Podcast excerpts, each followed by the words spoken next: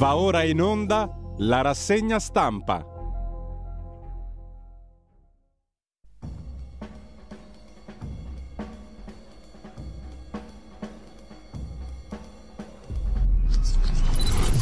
Giovedì 3 marzo, un cordialissimo buongiorno a tutte le ascoltatrici e a tutti gli ascoltatori da Giulio Cainarca, ben trovati all'appuntamento con la rassegna stampa. E vi ricordo il sito radiolibertà.net, potete percorrervelo, è molto semplice, troppo semplice, ma semplicissimo, meglio che complicatissimo e mm, c'è anche la sezione per sostenerci che è importante, importantissima come non mai. Non la faccio troppo lunga perché abbiamo tante cose di cui parlare stamani, partendo come al solito dalle agenzie di stampa. L'ANSA apre con i russi che hanno conquistato l'altra città di Kherson, il cessate il fuoco però compare sul tavolo dei negoziati. Già aperta un'inchiesta dalla Corte dell'AIA per crimini di guerra. Secondo round di colloqui oggi nella foresta tra Bielorussia e Polonia. Kiev parla di oltre 2.000 civili uccisi finora. 500 sarebbero i soldati russi uccisi.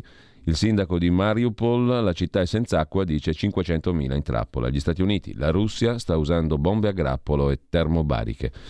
Parla Macron, il presidente francese dice che Putin ha scelto da solo la guerra, saranno giorni duri, Zelensky volto dell'onore e del coraggio, siamo al fianco dei russi che difendono la pace.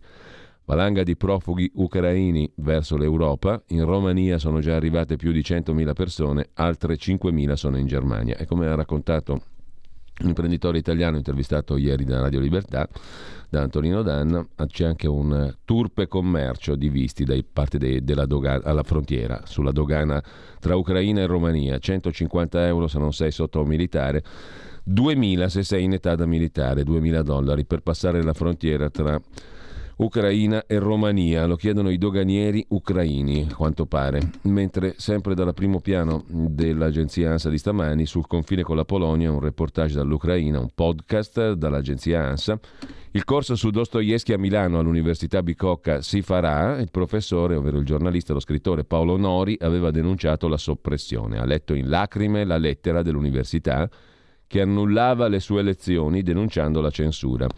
Il rettore ha poi ipotizzato la ripresa dei corsi con un'integrazione sulla cultura ucraina, anche questo farà molto discutere, come vedremo tra poco. Abramovic, il magnate russo, vende il Chelsea, la squadra di calcio britannica, perché i soldi saranno utili alle vittime della guerra, dice il magnate russo Roman Abramovic. Il club di Premier League è in vendita. E l'autout di Draghi sul catasto, ne parleremo alle 8 con il deputato Massimo Bitonci della Lega. Ieri in Commissione Finanze la questione catasto. Il governo Draghi ha mandato la sottosegretaria Guerra a porre l'autout, un nome un programma eh, tre- tremendamente di attualità. Eh, passatemi la pessima e fuori luogo ironia. Comunque passa la riforma del catasto oppure il governo è al capolinea. Questo l'out-out di Draghi. Mario Draghi lo aveva detto alla sua maggioranza due settimane fa. I deputati della Lega si ritrovano stamani alle otto e mezza perché riprende oggi in commissione la questione. Insomma, una questione che rischia di essere piuttosto seria. Mentre sempre dalla prima pagina dell'agenzia ANSA l'Italia cede la quota delle scorte petrolifere per ridurne il prezzo, l'adesione alla proposta dell'Agenzia internazionale dell'energia, parte dei 60 milioni di barili messi a disposizione potrà essere indirizzata verso l'Ucraina come aiuto concreto anche sul fronte energetico. Catturato un soldato russo che racconta Putin pensava a una guerra lampo. L'opinione è quella del soldato singolo catturato, può valere quel che vale, ma comunque dal punto di vista mediatico certamente ha un impatto. Militari privati di cellulari e documenti per ordine della massima dirigenza russa. Il soldato con benda insanguinata sulla testa ha parlato appunto a beneficio di telecamere. Della Covid ormai interessa quasi più a nessuno. Team Telecom Italia chiude il 2021 in rosso di 8,7 miliardi e si divide in due.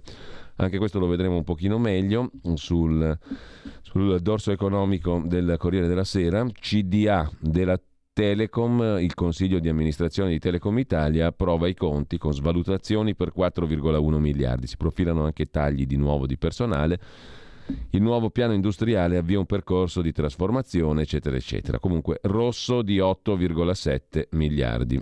Ringraziamo sempre i Colaninni gli scalatori che diedero una botta al debito straordinaria su Telecom. Comunque la guerra vista dal mondo e i reportage dei corrispondenti, la consueta eh, rubrica che chiude la prima pagina dell'ANSA. ADN Kronos, oltre alla questione dei negoziati, sul tavolo negoziati, dei negoziati il cessate il fuoco, c'è anche la questione delle, eh, della resistenza, resistenza feroce, dice il presidente dell'Ucraina Zelensky, dopo una notte comunque di esplosioni, perché il cessate il fuoco non è ancora stato stabilito. Le parole di Macron le abbiamo viste, l'ONU vota una risoluzione di condanna della Russia, l'Assemblea generale delle Nazioni Unite ha votato la risoluzione, 141 voti a favore, 5 contrari, 35 astenuti, ma la Russia continua ad avvertire il rischio di incidenti con la Nato. Mm, e, mm, sempre dalla prima pagina dell'agenzia di N. Cronos si affaccia un altro tema, le motivazioni della Corte Costituzionale, le sentenze della Corte e le motivazioni per la bocciatura dei referendum su eutanasia e cannabis. Depositate le sentenze, anche quella relativa al quesito sulla responsabilità civile diretta dei magistrati. Ma con questo lasciamo anche a DN Cronos uno sguardo, lo diamo pure all'agenzia AGI. Anche qui c'è in primo piano la questione del cessate il fuoco di cui si inizia a parlare e dall'inizio della guerra sono 3.840 i cittadini ucra- ucraini entrati in Italia, lo rende noto il Ministero dell'Interno, 1890 donne, 570 uomini, 1380 minori. Il Ministero dell'Interno italiano ha inviato una circolare ai prefetti indicando le linee guida per l'accoglienza.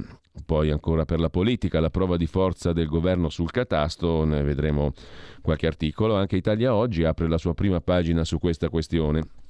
Un ultimatum sul catasto. Il governo si impunta sull'articolo 6 della legge delega fiscale. Il sottosegretario Maria Cecilia Guerra, spedito da Draghi, dice se non viene votata la riforma il governo Draghi fa le valigie. E muro contro muro eh, sintetizza Italia Oggi in prima pagina sulla riforma del catasto. Ne parleremo alle 8 appunto con Massimo Bitonci. Si cerca di lavorare a una riformulazione dell'articolo 6 della legge delega fiscale che contiene i criteri generali per la revisione degli estimi catastali. Ieri in Commissione Finanze della Camera, il governo, per bocca del sottosegretario all'economia Maria Cecilia Guerra, ha formalizzato un ultimatum. Se l'articolo 6 non viene approvato, si ritiene conclusa l'esperienza del governo. Ma, ma, già che ci siamo, diamo un'occhiata anche al diritto e rovescio, il corsivo di prima pagina di Italia Oggi che ci riporta all'altro tema di giornata di questi giorni. Uno dei motivi per cui Putin ha inteso invadere in forze l'Ucraina con lo scopo di annientarla è dovuto al fatto, lo ha detto lui, che l'America, che per lui resta un bau bau, aveva deciso di far entrare l'Ucraina nella Nato. Ma l'Ucraina da paese libero, sottolinea Italia oggi, ha il diritto di aderire alle associazioni internazionali che vuole. Oltretutto la Nato è, statutariamente, una organizzazione militare di difesa. In base al suo articolo 6 eh, interviene sub, al suo articolo 5 interviene subito e obbligatoriamente a favore di un paese solo se questo è stato aggredito da un paese terzo. Se la Nato è lasciata in pace non può per statuto dichiarare guerra a nessuno. La differenza fra l'Occidente e la Russia è tutta qui, sintetizza Italia Oggi. Ma adesso andiamo a vedere pagina, le prime pagine degli altri quotidiani, come al solito partendo dal Corriere della Sera L'orrore e la speranza è il titolo d'apertura. In Ucraina 2000 civili uccisi, i russi entrano nelle città. Oggi ripartono i colloqui, la Russia fa sapere sul tavolo c'è il cessate il fuoco ed è l'argomento di apertura. Oggi sarà l'ottavo giorno di guerra, sintetizza il Corriere della Sera in prima pagina. La Russia continua ad attaccare in maniera massiccia le città dell'Ucraina, i morti tra i civili sono oltre 2.000 sotto le bombe e le cannonate. Kharkiv è bombardata senza sosta. Mariupol sotto assedio, senza acqua. Kiev aspetta l'arrivo dei convogli russi e la battaglia è strada per strada. Oggi ripartono i negoziati, la Russia potrebbe mettere sul tavolo il cessate il fuoco, ma intanto si muore, scrive il Corriere nel sommario di prima pagina. E, ehm, Massimo Gramellini si occupa invece di Dostoevsky, del bando da parte dell'Università Bicocca di Milano sul corso dello scrittore e giornalista Paolo Nori su Dostoevsky, poi vedremo un'intervista allo stesso Nori, resta il dibattito, messo in salvo Dostoevsky, è giusto pretendere dai contemporanei russi una presa di distanza dal compatriota Putin che sta compiendo crimini di guerra nel cuore dell'Europa?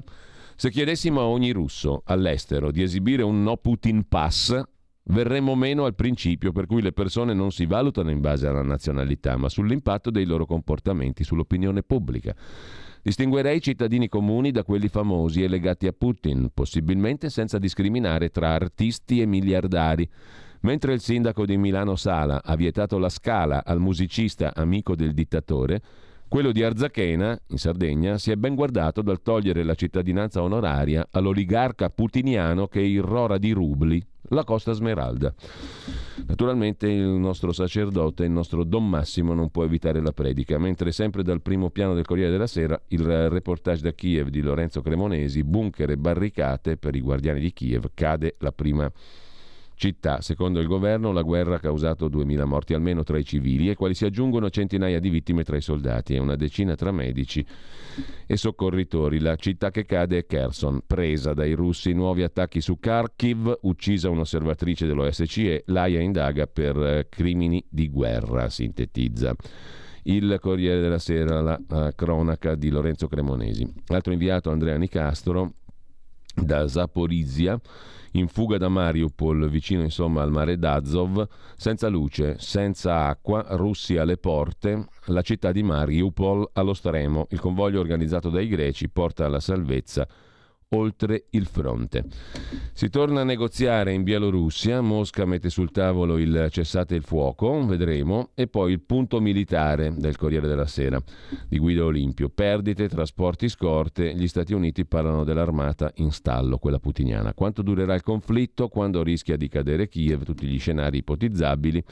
E poi ancora dal Corriere della Sera in primo piano, lo sfogliamo e poi andiamo alle altre prime pagine ha segnalato l'articolo pagina 14 di Federico Rampini sulla Cina, quel mondo che tifa per Putin e odia l'America, non solo la Cina. La Cina approfitta di questa crisi per collaudare un ordine finanziario alternativo al nostro. Nel nuovo sistema il binomio con Mosca è rafforzato anche da altri paesi, per esempio l'India. Per avere un punto di vista diverso dal nostro sulla tragedia ucraina si può leggere Ma Xue ricercatore del China Institute of Contemporary International Relations, un pensatoio, un think tank legato all'intelligence di Pechino. La Russia, scrive l'esperto cinese, si è adattata dal 2014 per sopravvivere a dure sanzioni finanziarie post-Crimea. L'America e i suoi alleati europei finiranno per subire i danni dal loro sostegno dell'Ucraina. La Russia seminerà odio e sabotaggio della Nato. L'emergenza profughi metterà in crisi l'unità degli europei. Più Vladimir Putin eh, ci appare, scrive eh, Rampini, in difficoltà in Ucraina e più si addensano le domande sui piani della Cina. Quando Putin e Xi Jinping si incontrarono il 4 febbraio alle Olimpiadi di Pechino, Xi Jinping diede il suo via libera all'invasione in Ucraina? Se è così, bisogna capire qual è il tornaconto di Pechino. Quale ruolo si sceglierà nel nuovo mondo economico-finanziario la Cina, disegnato il mondo dalle durissime sanzioni occidentali contro Mosca? È possibile che decida di prendere le distanze dall'aggressione, come spera il presidente ucraino Zelensky quando invoca una mediazione cinese? O invece siamo di fronte alla realtà di un vero e proprio asse, Russia-Cina, con cui l'Occidente dovrà fare i conti a lungo? Soltanto la Cina ha forza economica e influenza politica tali da poter offrire una via di uscita a Putin, scrive Rampini. Che Xi Jinping abbia deciso di abbracciare la teoria dell'accerchiamento di Putin è chiaro dal comunicato congiunto che i due firmarono ai giochi invernali un mese fa.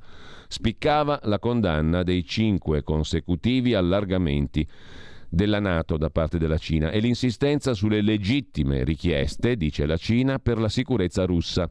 Con un summit così visibile seguito dall'aggressione all'Ucraina non appena la tregua olimpica si è chiusa, Xi Jinping si è legato all'immagine di Putin. Ha sbagliato i calcoli? Nell'immediato la Cina incassa un danno economico. Ha interessi importanti in Ucraina, di cui era diventata il principale partner commerciale lungo quella via della seta che si espande nei Balcani e punta su Trieste. il governo di Pechino ha dovuto evacuare 2.300 concittadini cinesi. Sulle sanzioni, nel breve termine, la Repubblica Popolare Cinese è attenta a non diventare una vittima collaterale. Ha sospeso per cautela gli acquisti di carbone russo, per evitare che le banche cinesi intermediarie possano finire nel mirino degli americani. Seconda economia mondiale, con un attivo della bilancia commerciale di 676 miliardi di dollari, la Cina non vuole guastare i rapporti che ancora intrattiene con noi, ma approfitta di questa crisi per collaudare un ordine finanziario alternativo al nostro. Pechino ha già un sistema parallelo per i pagamenti interbancari, Cross Border Interbank Payment System o CIPS in sigla, che aggira ogni genere di sanzioni internazionali. È ancora piccolo, gestisce il 5% delle transazioni al mondo, ma sta crescendo. Nelle riserve della Banca Centrale russa, il renminbi cinese ha quasi raggiunto il peso del dollaro. È vero quel che si osservava per le vie di Mosca nei giorni scorsi.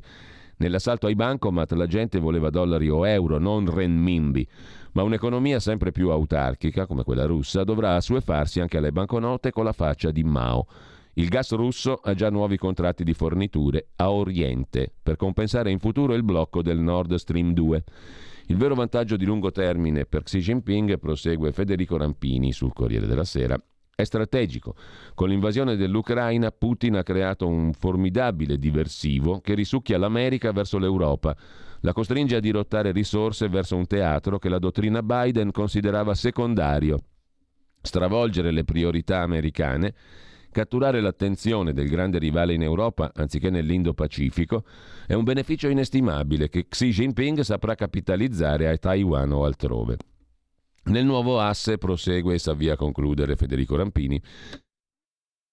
Il binomio Cina-Russia è meno isolato di quanto appaia in Occidente. La mozione ONU di condanna dell'aggressione ha avuto sì 141 voti, ma anche 5 no, 35 astensioni.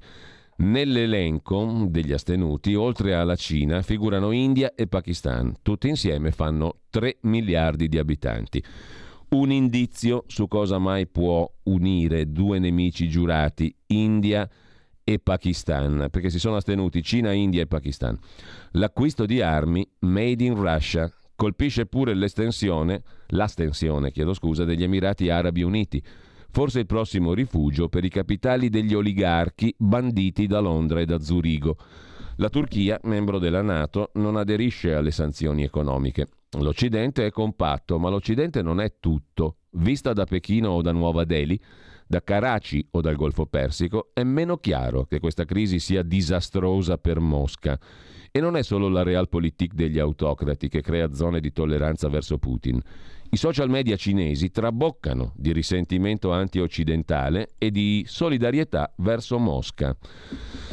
Così Federico Rampini in questo assai interessante articolo sul Corriere della Sera, pagina 14, mentre sempre dal Corriere della Sera c'è da citare anche la questione petrolio e gas, comunque l'Europa, scrive Federico Fubini, paga 800 milioni al giorno a Mosca. L'intervista alla Presidente del Parlamento europeo dal 18 gennaio Roberta Mezzola per Kiev, fondi dal bilancio europeo, eccetera, eccetera, eccetera. E poi c'è l'articolo mh, di politica interna. Andiamo a sfilare a Kiev, così Salvini respinge. Gli attacchi, il New York Times ha annoverato Matteo Salvini tra i populisti fan di Putin che ora cercano una via d'uscita. Salvini presenta un sondaggio per cui l'89% è per la diplomazia. Si dice pronto Matteo Salvini ad andare in Ucraina, magari l'8 marzo, festa delle donne che dall'Ucraina stanno scappando. Auspica una grande marcia di combattenti della pace lanciata da Papa Francesco che possa invadere la Ucraina e frapporsi alla guerra.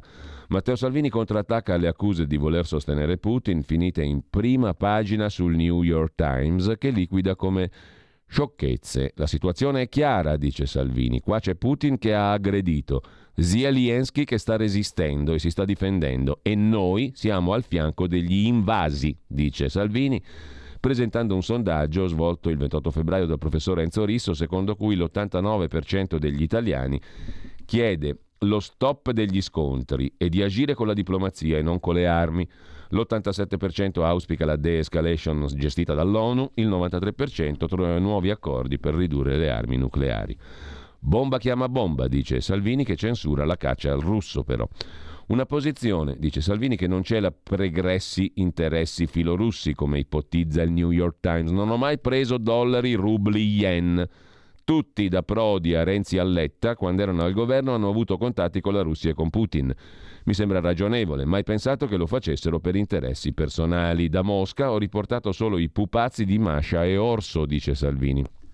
La DN Cronos pubblica il contenuto di quello che Salvini il 6 marzo 2017 su Facebook definiva lo storico accordo a Mosca tra Lega e Russia Unita di Putin, un partenariato paritario e confidenziale tra Federazione Russa e Repubblica Italiana, scambi di informazioni. Dice Salvini, dobbiamo dare all'Ucraina la possibilità di difendersi, la priorità la pace. Sto ragionando con l'ambasciata italiana, la Caritas Sant'Egidio. Ho inviato messaggi ai premier polacco e ungherese per i corridoi umanitari. Quanto al ministro degli esteri, Di Maio, spero che stia parlando con tutte le parti in conflitto, non lo so se lo stia facendo, devo chiedere fermate i missili, lo devo chiedere a chi spara. Salvini si dice favorevole ad accogliere i profughi, i bimbi vanno sempre difesi e accolti, non bisogna confondere gli orfani dall'Ucraina con chi sbarca coi telefonini ultimo modello e va a spacciare.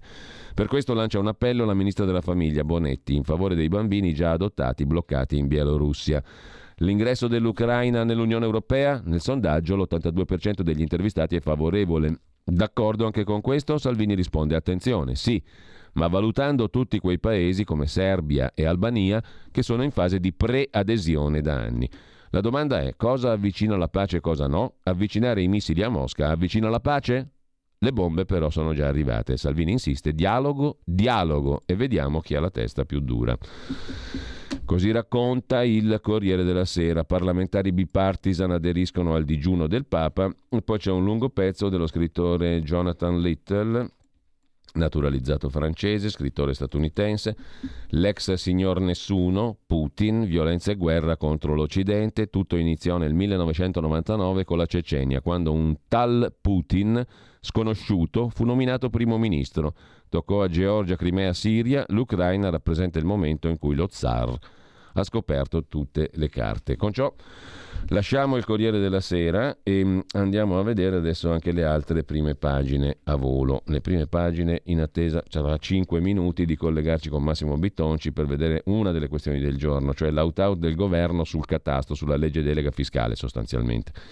Andiamo a vedere però anche la Repubblica. Dicevamo, Repubblica mette in apertura una grande foto di guerra a Zitomir, Ucraina. I cittadini si esercitano con le Molotov per difendere la città dai russi. Vedete una Molotov tra le teste di questi due cittadini ucraini che sta andando uh, verso il suo obiettivo. Cade la città di Kherson, i russi martellano Kiev e Kharkiv, uccisi 2000 civili, gli ucraini si battono con ogni mezzo. Condanna dell'ONU, la Cina si astiene. Oggi nuovo round di negoziati e poi l'intervista al ministro della difesa italiano Guerini. Bisogna imporre la tregua, dice Guerini. Da Repubblica passiamo alla prima pagina della stampa di Torino. Anche qui c'è una grande foto in apertura è la foto bellica del giorno, appunto Putin fa a pezzi la civiltà, ci sono i cadaveri del, di due cittadini ucraini in primo piano, anzi tre. Oggi nuovi negoziati tra russi e ucraini, il Cremlino prone il cessate il fuoco sul tavolo, ma la pioggia di missili non si ferma, sottolinea la stampa in prima pagina. Pezzo di Domenico Quirico, siamo già in guerra, ma non lo diciamo. E poi il libro postumo di Gino Strada, Affamato di pace, l'ansia di sicurezza delle democrazie nell'analisi del politologo Giovanni Orsina, il pasticcini e lo spumante, questo è il buongiorno di Mattia Feltri dedicato al leader della Lega. Temo di non essere in possesso, scrive Feltri Junior, delle competenze scientifiche necessarie per affrontare questo articolo. Infatti è successo che ieri Matteo Salvini abbia indetto una conferenza stampa per illustrare l'idea da cui è stato folgorato, con cui conta di risolvere la faccenda. Una grande marcia per la pace che invada pacificamente l'Ucraina e si frapponga fra il popolo e le bombe. Lui, spiega, sarebbe orgogliosamente alla testa del corteo. E insisto, scrive Mattia Feltri, sono sprovvisto degli strumenti scientifici per esplorare il processo mentale che conduca un leader politico a proporre una sfilata sotto i bombardamenti, per cui mi limito a un'osservazione di natura logistica. Non so quanto pagherei per vedere le facce delle guardie di frontiera ucraine mentre Salvini cerca di convincerle dei suoi ecumenici progetti. Però colgo l'occasione per un appello a Giancarlo Giorgetti, Luca Zaia, Massimiliano Fedriga e altri leghisti dotati di raziocinio e buon cuore. Facciamo qualcosa. Ho parlato con un amico che ci mette a disposizione il poligono di tiro di Monte Romano. Ho guardato su Google, è perfetto, ci portiamo con un elicottero Matteo che non se ne accorge, facciamo arrivare da Cinecittà un po' di figuranti con le divise, gli facciamo sparacchiare due colpi, un sosia di Putin, uno di Zelensky, colpiti dall'evangelica ispirazione del vostro segretario, si abbracciano e dichiarano l'armistizio. La guerra è finita, pasticcini spumante e con le dovute cautele lo conduciamo in un'amorevole casa di riposo che a suo ulteriore beneficio chiameremo Palazzo Reale. Credetemi, è meglio per tutti, scrive Mattia Feltri in prima pagina sulla stampa. Commenti? Mm, non direi, commenti forse non ne servono. Intanto lasciamo anche la prima pagina della stampa, andiamo a vedere la verità di Maurizio Belpietro. La verità apre con due questioni. Quella principale è la guerra la fanno a Dostoevsky, pezzo di Giorgio Gandola. In Italia è partita la caccia al russo, vivo o morto. Dopo direttori, fotografi, disegnatori, nel mirino pure il grande scrittore. L'Università Bicocca stoppa il corso, poi è costretta al dietrofront. Il corso su Dostoevsky di Paolo Nori. Le truppe di Putin non si fermano, missili e vittime tra i civili, ma oggi si riprova a trattare. In taglio alto però c'è la questione D'Alema, lo scoop di Giacomo Amadori, la mediazione di D'Alema per vendere roba di Fincantieri e di Leonardo Finmeccanica alla Colombia, 80 milioni di stecca, ma D'Alema oggi intervistato dice io non avrei visto un euro da quella mediazione. Tuttavia, la verità insiste, D'Alema parlava con un contras assassino. Col modello indonesiano si fanno più soldi, dice il broker dell'affare colombiano. Anzi, lo dice lui, D'Alema. Il broker, a sua volta, dice il presidente D'Alema voleva altri appalti per 700 milioni di euro. Commenta il direttore, Maurizio Belpietro, un piazzista detto Baffino del Grillo, come i personaggi di Sordi. Finché c'è guerra c'è speranza, è il titolo di un vecchio film in cui Alberto Sordi recitava la parte di un mercante d'armi che andava in giro per il mondo per cercare di piazzare aerei e carri armati. Pietro Chiocca il nome del personaggio, era la caricatura di un commerciante di pompe idrauliche trasformato in faccendiere per soddisfare le esigenze della famiglia. D'Alema non è un ex venditore di pompe e conoscendo la tenuta umbra in cui produce un famoso vino, non mi pare abbia urgenti necessità di far quadrare il bilancio domestico, ma a leggere la trascrizione di una lunga conversazione in cui in cambio di commissioni milionarie D'Alema si propone intermediario con la Colombia nella fornitura di corvette, sommergibili, caccia, Sembra discorrere la sceneggiatura del film interpretato da Sordi, con l'ex presidente D'Alema un po' nella parte del Chiocca e un po' nella parte del Marchese del Grillo. Pare un film di Sordi, prima piazza le armi, poi dà la colpa a noi, cresciuto a pane e partito comunista, D'Alema somiglia a un Marchese del Grillo con la passione del business, scrive. La verità con Maurizio Belpietro. Giacomo Amadori prosegue il suo resoconto. Con chi parla Massimo D'Alema nell'audio che abbiamo pubblicato nei giorni scorsi e in cui discuteva di forniture militari da vendere in Colombia? Con un ex comandante delle Autodefensas Unidas de Colombia, i sanguinari gruppi paramilitari impegnati nella guerra contro i rivoluzionari comunisti delle FARC. Si tratta di Edgar Ignacio Fierro Flores, meglio conosciuto come Don Antonio. Si era parlato di lui sui giornali nel 2006, quando gli era stato sequestrato un computer contenente informazioni su un ex comandante delle AUC, Rodrigo Tovar Pupo, condannato negli Stati Uniti per narcotraffico. Un assassino, il gancio di D'Alema rinforza oggi la verità. Usiamo lo schema indonesiano, dice D'Alema, l'uomo dell'audio pubblicato dalla Verità, è un paramilitare colombiano condannato anche per più omicidi ma graziato. Un mediatore, tal Caruso, alla Verità dice le aziende parlavano tramite D'Alema e i suoi collaboratori. Radio Libertà. Veniamo da una lunga storia e andiamo incontro al futuro con spirito libero per ascoltare tutti e per dare voce a tutti.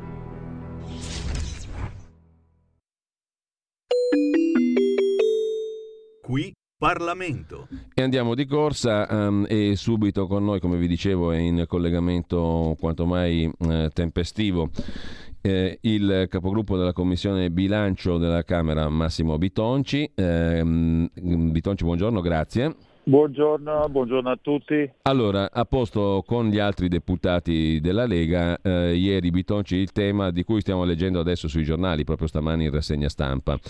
La questione dell'out-out del governo, Draghi tramite la sottosegretaria Guerra sulla riforma fiscale, eh, delega fiscale che contiene anche la questione del catasto. Un gravissimo out-out, voi avete detto, quello che il governo ha fatto pervenire tramite la sottosegretaria Guerra. Minacciare la crisi di governo se non si approva così com'è la riforma del catasto è da irresponsabili, perché il Parlamento ha tutto il diritto di discutere e di emendare.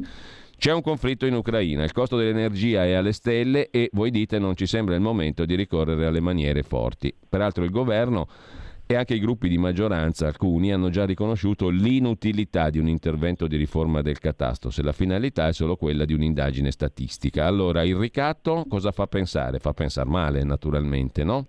E poi soprattutto ah, ricatto... come, come, va a finire? Perché oggi mi pare che ci sia A, una riunione mh, in casa Lega B, un'altra riunione della commissione dove si deve decidere qualcosa o no, o sbaglio?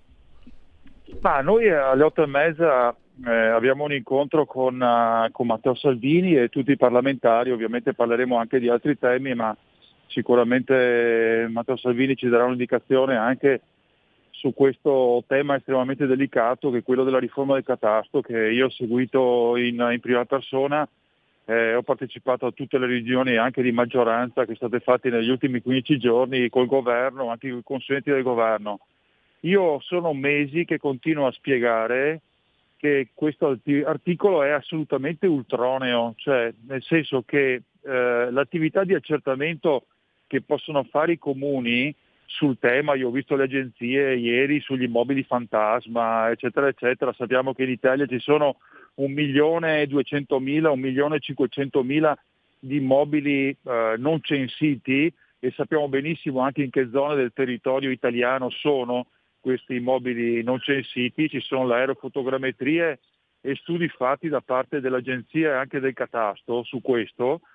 Il governo si nasconde dietro a questo, ma eh, in realtà eh, all'interno di questo articolo c'è questa elaborazione o analisi statistica eh, del sistema catastale e sappiamo bene che le raccomandazioni dell'Unione Europea su questo tema sono di passare dalla tassazione dalle persone alla tassazione sulle cose e sui patrimoni con la revisione degli estimi catastali. Ecco, questo vuol dire, eh, se vogliamo sintetizzare il ragionamento, che una modifica degli estimi catastali da studi che ci sono anche presso il Ministero dell'Economia e che sono noti a tutti, quindi passaggio da vani a metri quadri, porterebbe un aumento indifferenziato dal 50 al 70, 80, 100%, ma indifferenziato per tutti. Eh. Quindi questa cosa dell'appartamento in centro a Milano, l'esempio che fanno, che paga poco rispetto all'appartamento della periferia, è una stupidaggine grande come una casa. I comuni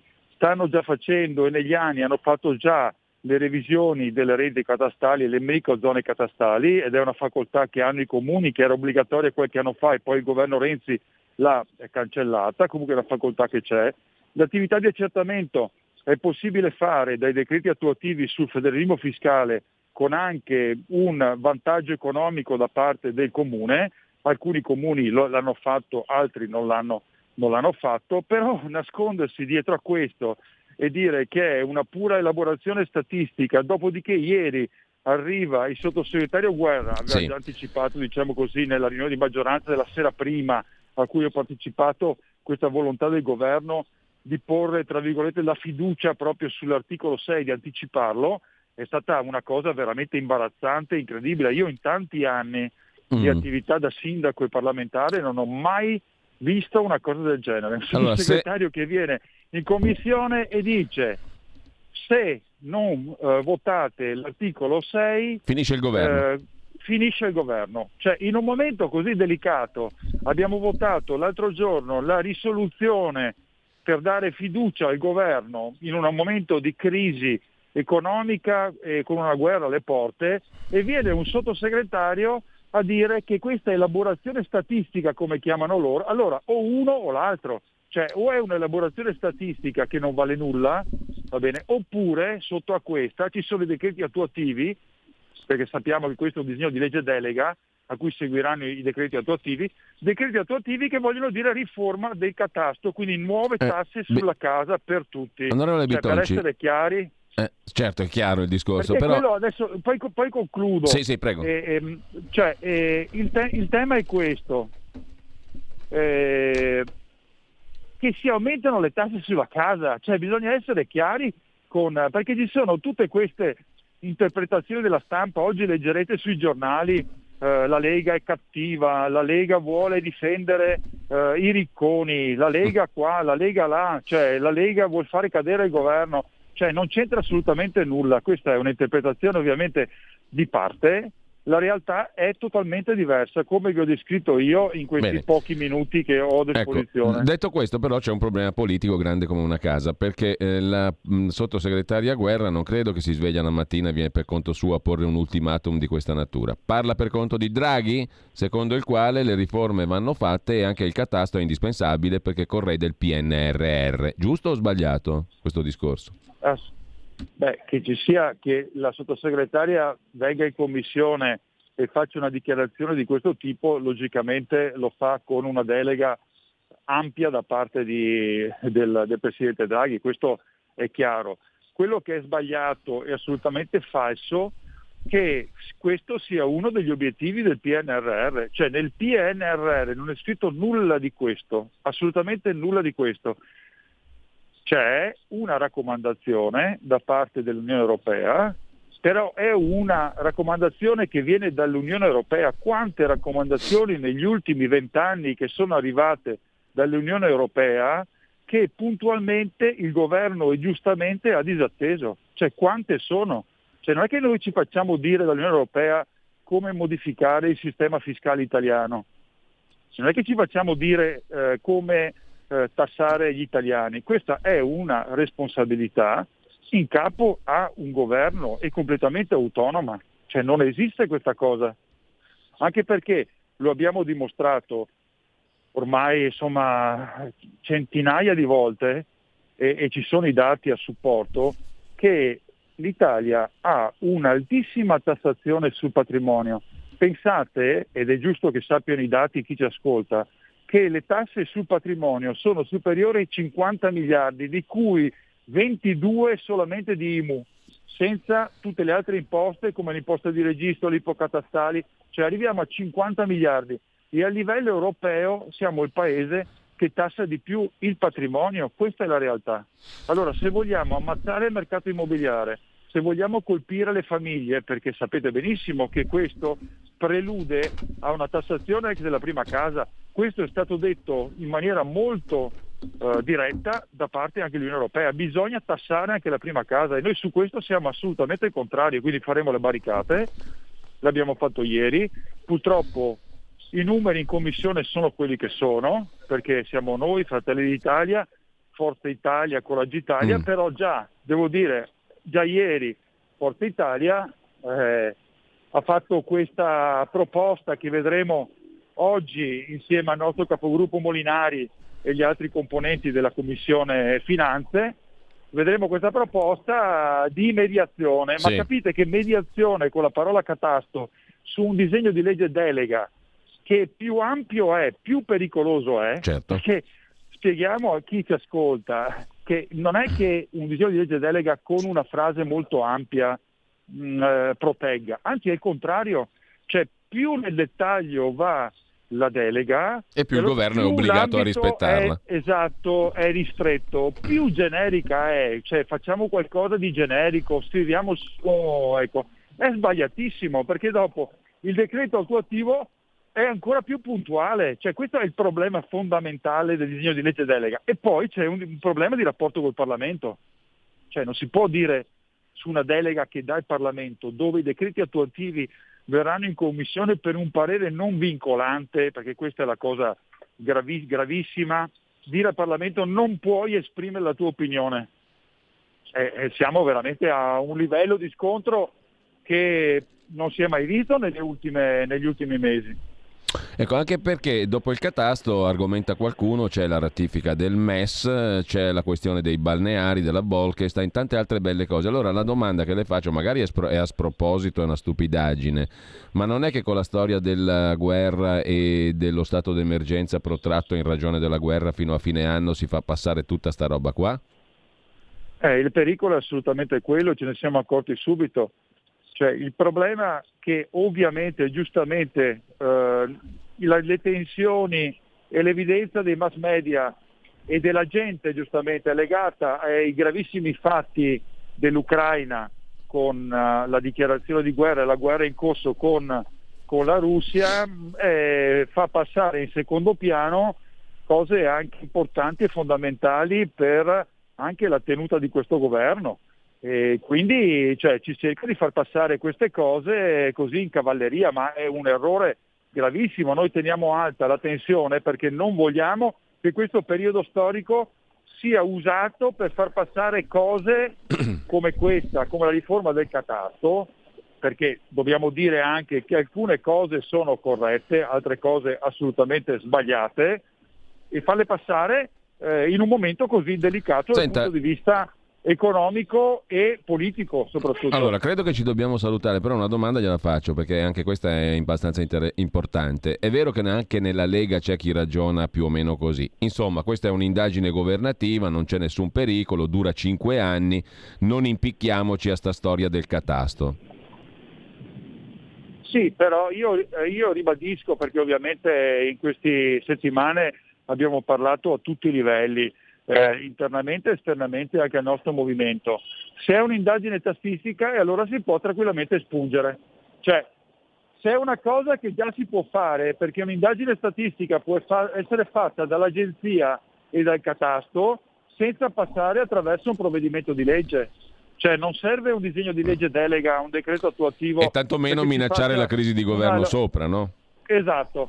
Per cui, ripeto, ritorno a quello che ho detto all'inizio, o è una cosa o è l'altra, cioè o è la riforma del catasto con l'aumento delle tasse e allora ci sta il tema della crisi di governo su mm. questo, oppure se è una, una, mera elaborazione statistica, allora a questo punto è facilmente eh, cancellabile dal, dal, testo, quindi può essere tranquillamente espunta e non cambia assolutamente nulla, ma ho paura che siamo nella prima ipotesi. Ma eh, la risoluzione proposta da Forza Italia, un emendamento per dire che appunto è un'indagine, dura cinque anni e soprattutto avverrà qualsiasi ridefinizione dei parametri catastali senza che il gettito varia, invarianza come si dice di gettito, cioè senza aumentare le tasse sulla casa.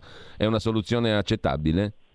Assolutamente no, perché nel momento in cui noi andiamo a modificare la base imponibile e quindi il sistema di calcolo catastale, vuol dire, come da elaborazioni che abbiamo, che abbiamo e che, di cui ho parlato prima, vuol dire aumento delle tasse sulla casa per tutti. Cioè tu non puoi avere Questa... uguale gettito se mi ridefinisci i parametri delle rendite catastali, giusto? Assolutamente, è impossibile, è impossibile, abbiamo gli studi fatti e gli aumenti solamente passando da vani a metri quadri, cioè cambiando il sistema e si sta andando verso quella, quell'ipotesi, eh, vuol dire aumentare la tassazione su tutto e ricomprendere anche la tassazione sulla prima casa. Questo è chiarissimo. Ma mi scusi, però Bitonci, adesso sono, c'è un problema e poi la lascio veramente libero perché è di corsa, ma ehm, allora c'è un problema politico numero uno Com'è possibile e pensabile che un governo in un contesto come questo, nel quale ci sono difficoltà economiche straordinarie, le bollette energetiche che salgono per tutti, l'economia che è stata tra, eh, diciamo, bastonata da due anni di, di pandemia, sappiamo benissimo qual è la situazione economica, pensi ad aumentare le tasse sugli immobili? Questa è una domanda. La seconda domanda però è inversa chi in questo momento dovesse far cadere il governo, come minacciato dal governo stesso, per una questione di questo tipo, verrebbe additato come l'irresponsabile di turno. In un momento di guerra, eccetera, eccetera, di gravi tensioni internazionali, bisogna essere uniti tutti dalla stessa parte e voi fate cadere il governo, leghisti?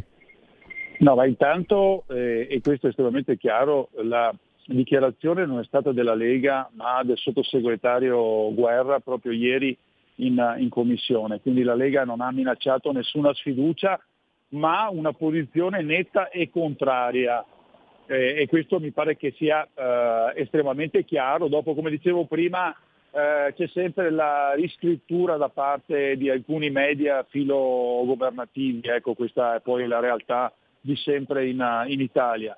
E poi c'è un tema fondamentale che è quello del rincaro dei costi dell'energia che faranno schizzare, stanno facendo schizzare l'inflazione sopra il 5, 6, 7%, vedremo a fine anno come saremo messi, eh, una, un rincaro che va in capo alle famiglie e alle imprese. Molte imprese hanno deciso di fare produzione la notte per ora o spegnere i forni, che sono le imprese energivore, famiglie che decidono di spegnere il riscaldamento, quindi siamo in una situazione veramente drammatica. Una situazione così drammatica per pensare di modificare il catasto e aumentare la tassazione sulla casa eh, è, una, è un'ipotesi veramente assurda in un momento storico come questo.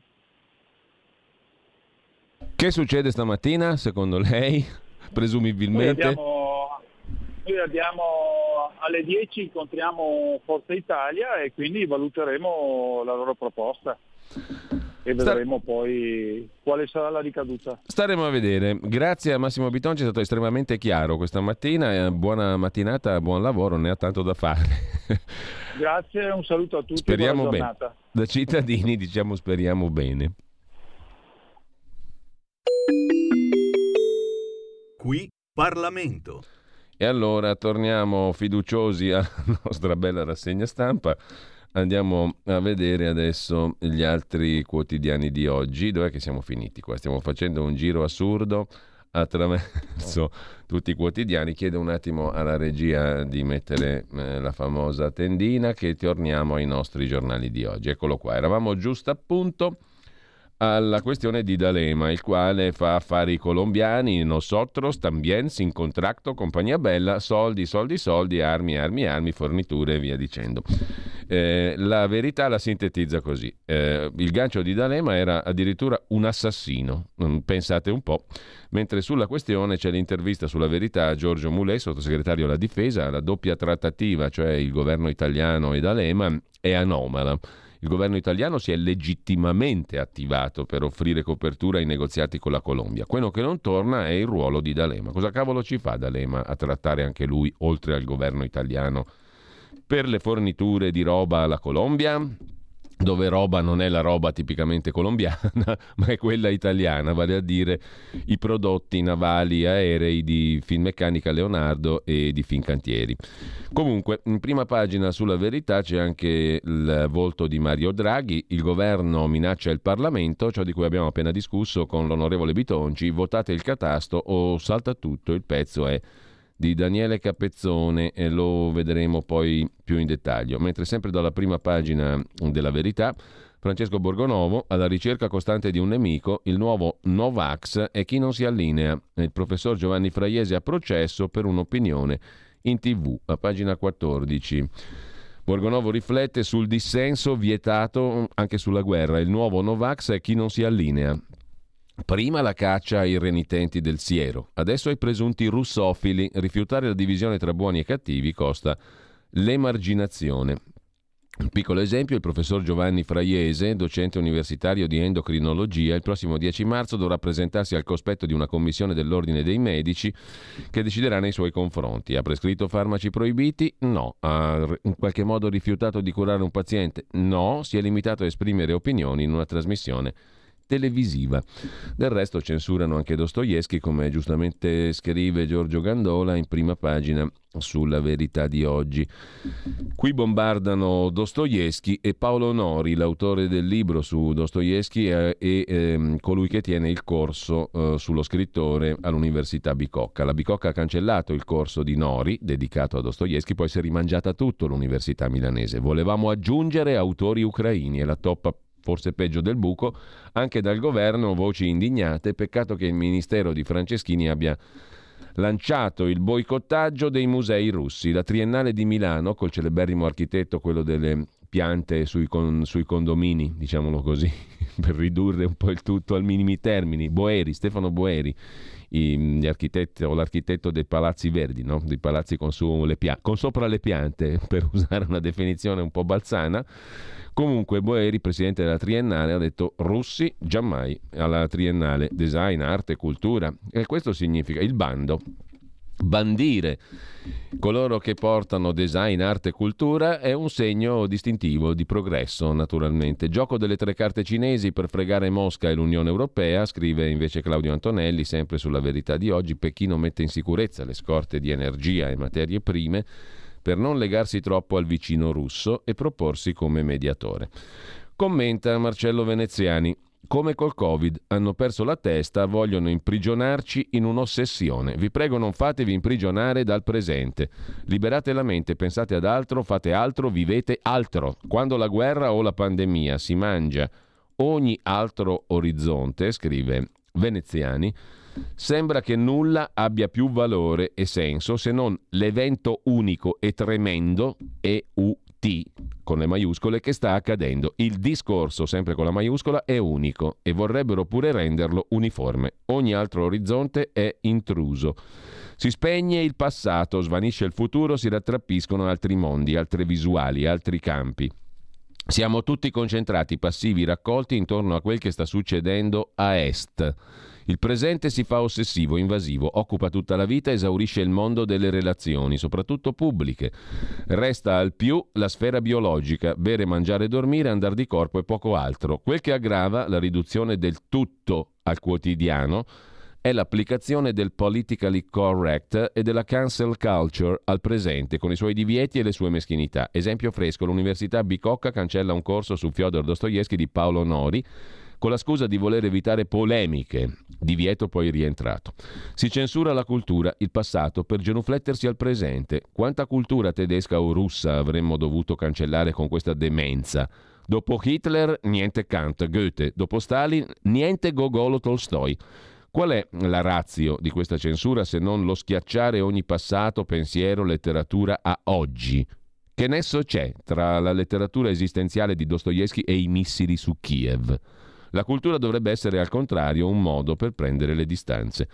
La letteratura, ultima vittima della dittatura del presente unico, mentre si cerca di uscire dall'emergenza che ha livellato per due anni pensiero e informazione, irrompe una nuova narrazione bellica, scrive Veneziani, che prosegue l'opera di omologazione delle coscienze. Dobbiamo resistere.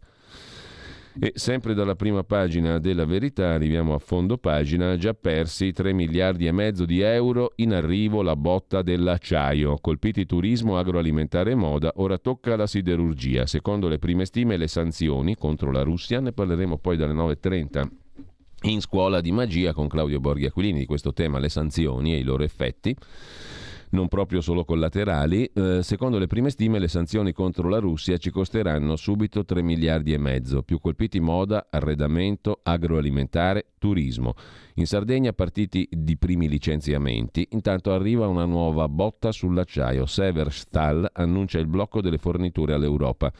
Carenze di materie prime e inflazione rischiano di paralizzare il settore. E infine a chiudere la prima pagina della verità, in edicola con eh, la verità, e con Panorama, il libro che svela tutti gli errori nella gestione della pandemia. Il libro di Paolo Musso che noi abbiamo intervistato qui a Radio Libertà, Il disastro, chi ha sbagliato sul Covid e perché. Dal mancato stop agli ingressi alla Cina, agli errori su screening e prevenzione, fino alla deriva pandemically correct che vieta ogni dubbio su Green Pass e vaccini. Il professor Musso analizza tutti i disastri e la psicosi sanitaria che da due anni ci incatenano a divieti e diktat inutili e dannosi. Esce con la verità e con panorama il libro del professor Musso. Con ciò lasciamo la verità, andiamo a vedere anche Libero, prima pagina di Libero che mm, si apre con il titolo a tutta pagina Il calcio di Abramovic, un messaggio a Putin. L'oligarca vende il Chelsea, la squadra di calcio britannica, e annuncia che devolverà tutto alle vittime della guerra. Intanto l'Ucraina va verso la resa. Mosca insiste con la minaccia nucleare. Draghi lancia l'offensiva sulla casa. Tasse in vista, scrive Libero in prima pagina. Gli analisti onnipresenti in tv, gli analisti di geopolitica dopo i virologi sono diventati le nuove star televisive e mm, Filippo Facci scrive un pezzo dedicato alle trattative nel luogo dove fu firmata la fine dell'Unione Sovietica, oggi come sul treno di Hitler. A pagina 4 il pezzo di Filippo Facci, le trattative nel luogo dove finì l'Unione Sovietica. Nella foresta al confine bielorusso venne firmato lo scioglimento dell'Unione Sovietica. Mosca vuole lanciare così un messaggio alla Nato. Questa è una vendetta. L'8 dicembre del 91 si ritrovarono all'interno della tenuta di caccia nella foresta di Bielavieskaya Pushka, in territorio bielorusso, i leader di Russia, Bielorussia e Ucraina per sancire la cessazione dell'Unione Sovietica e istituire la comunità degli stati indipendenti. Per la Russia partecipò all'incontro l'allora presidente Boris Yeltsin. Oggi le delegazioni si ritroveranno nello stesso luogo. Un messaggio, insomma, una vendetta, dice Putin con questo. La follia di arrestare Dostoevsky, la bicocca che voleva eliminare il corso sullo scrittore russo, anche qui in prima pagina su Libero e poi tutti contro lo zar, ma nessuno all'ONU vuole pagare. Sanzioni solo da Unione Europea e Stati Uniti. L'ultimo cronista rimasto a Kiev sotto le bombe, l'inviato del TG2 ne parla Gianluca Veneziani. I televirologi è un conto, ma c'è anche Pier Giorgio Giacovazzo del TG2, l'ultimo cronista della RAI rimasto a Kiev sotto le bombe. A chiudere la prima pagina di Libero, la denuncia di Zaia, il presidente del Veneto, la burocrazia Covid impedisce ai profughi di muoversi in Italia. Pagina 15 Libero si occupa in dettaglio della questione. Profughi fermati per il Green Pass. Denuncia del presidente Veneto. Zaia, rifugiati vaccinati con Sputnik ma senza certificati. Con le regole attuali gli è vietato muoversi o lavorare. Il Viminale stima, stima l'arrivo di 700.000 persone in Italia, naturalmente. Intanto i partiti assediano speranza sul Green Pass, scrive Pietro Senaldi. Dopo la Lega anche Conte, 5 Stelle, chiede di cambiare. Da Libero andiamo a vedere anche il tempo di Roma, neodirettore Davide Vecchi dopo Franco Becchis che andrà a dirigere un quotidiano economico di Belpietro. In Italia scoppia la guerra dei tir e l'apertura del tempo di Roma. Putin continua a bombardare, intanto trasportatori strangolati dai rincari pronti a fermarsi. Le merci iniziano a mancare, l'ONU condanna l'aggressione ma la Cina si astiene e intanto sale a 2000, ma anche l'India e il Pakistan Sale a 2000 il numero di civili morti. Stamani in programma secondo vertice per una pace sempre più improbabile. E tra le altre questioni di prima pagina sul tempo eh, di Roma, con il Papa digiunano anche 270 parlamentari, scrive Francesco Storace. Evitare le battute, per favore. Mentre dal tempo di Roma passiamo a dare un'occhiata anche al giorno, Nazione Resto del Carlino, dopo la consueta pausa delle 8 e 30.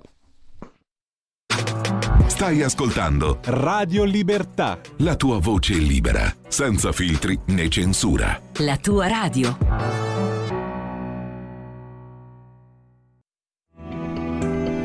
Il meteo.it presenta le previsioni del giorno. Pressione atmosferica un pochino meno salda su un'Italia dove via via ci saranno più nubi nel corso della giornata, temperature stazionarie o in leggero aumento. In mattinata tendenza all'aumento della nuvolosità sul nostro paese, soprattutto sulle regioni centrali e sulla pianura padana, tuttavia con rischio di deboli precipitazioni quasi esclusivamente sulla Sardegna settentrionale e sulla Liguria. Maggiori schiarite invece al sud. Nel pomeriggio non sono attese particolari variazioni, anche se la copertura nuvolosa andrà via via aumentando pure sulle regioni meridionali. Le previsioni di ilmeteo.it tornano più tardi. Una buona giornata da Stefano Ghetti. Avete ascoltato le previsioni del giorno.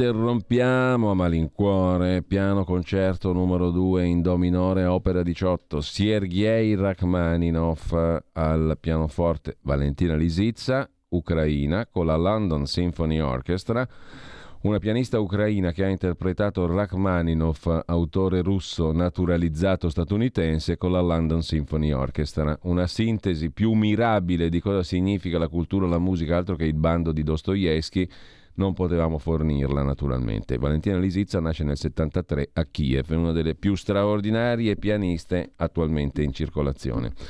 Intanto, benvenuto e buongiorno a um, Carola Rossi, oggi con Silvia Bernardini, un altro ospite per il talk Envisioning. Il giovedì si cerca di immaginare quello che verrà, saper guardare oltre e l'innovazione. Buongiorno Carola. Buongiorno Giulio, buongiorno a tutti gli ascoltatori. Oggi appunto è la volta di Envision, io e Silvia Bernardini saremo in compagnia di Andrea Belardi, presidente e fondatore di Great Job Italia. Di che cosa parleremo oggi? Oggi vedremo insieme al nostro ospite fondamentalmente l'attività e il modus operandi che Great Job Italia ha deciso di mm, mettere in campo per supportare le imprese. Il tema è legato alla difficoltà eh, di gestione proprio a livello amministrativo ehm, nel regolarizzare i lavoratori o i contratti Dopo. che troppo spesso le aziende eh, si trovano a dover, a dover affrontare. Questo perché c'è una moltitudine di contratti e di declinazioni mh, mm, davvero mh, mm, pazzesca nel nostro paese, ma poi c'è anche una moltitudine di attività e di mansioni che spesso è difficile magari andare a inquadrare in un'unica eh, dimensione.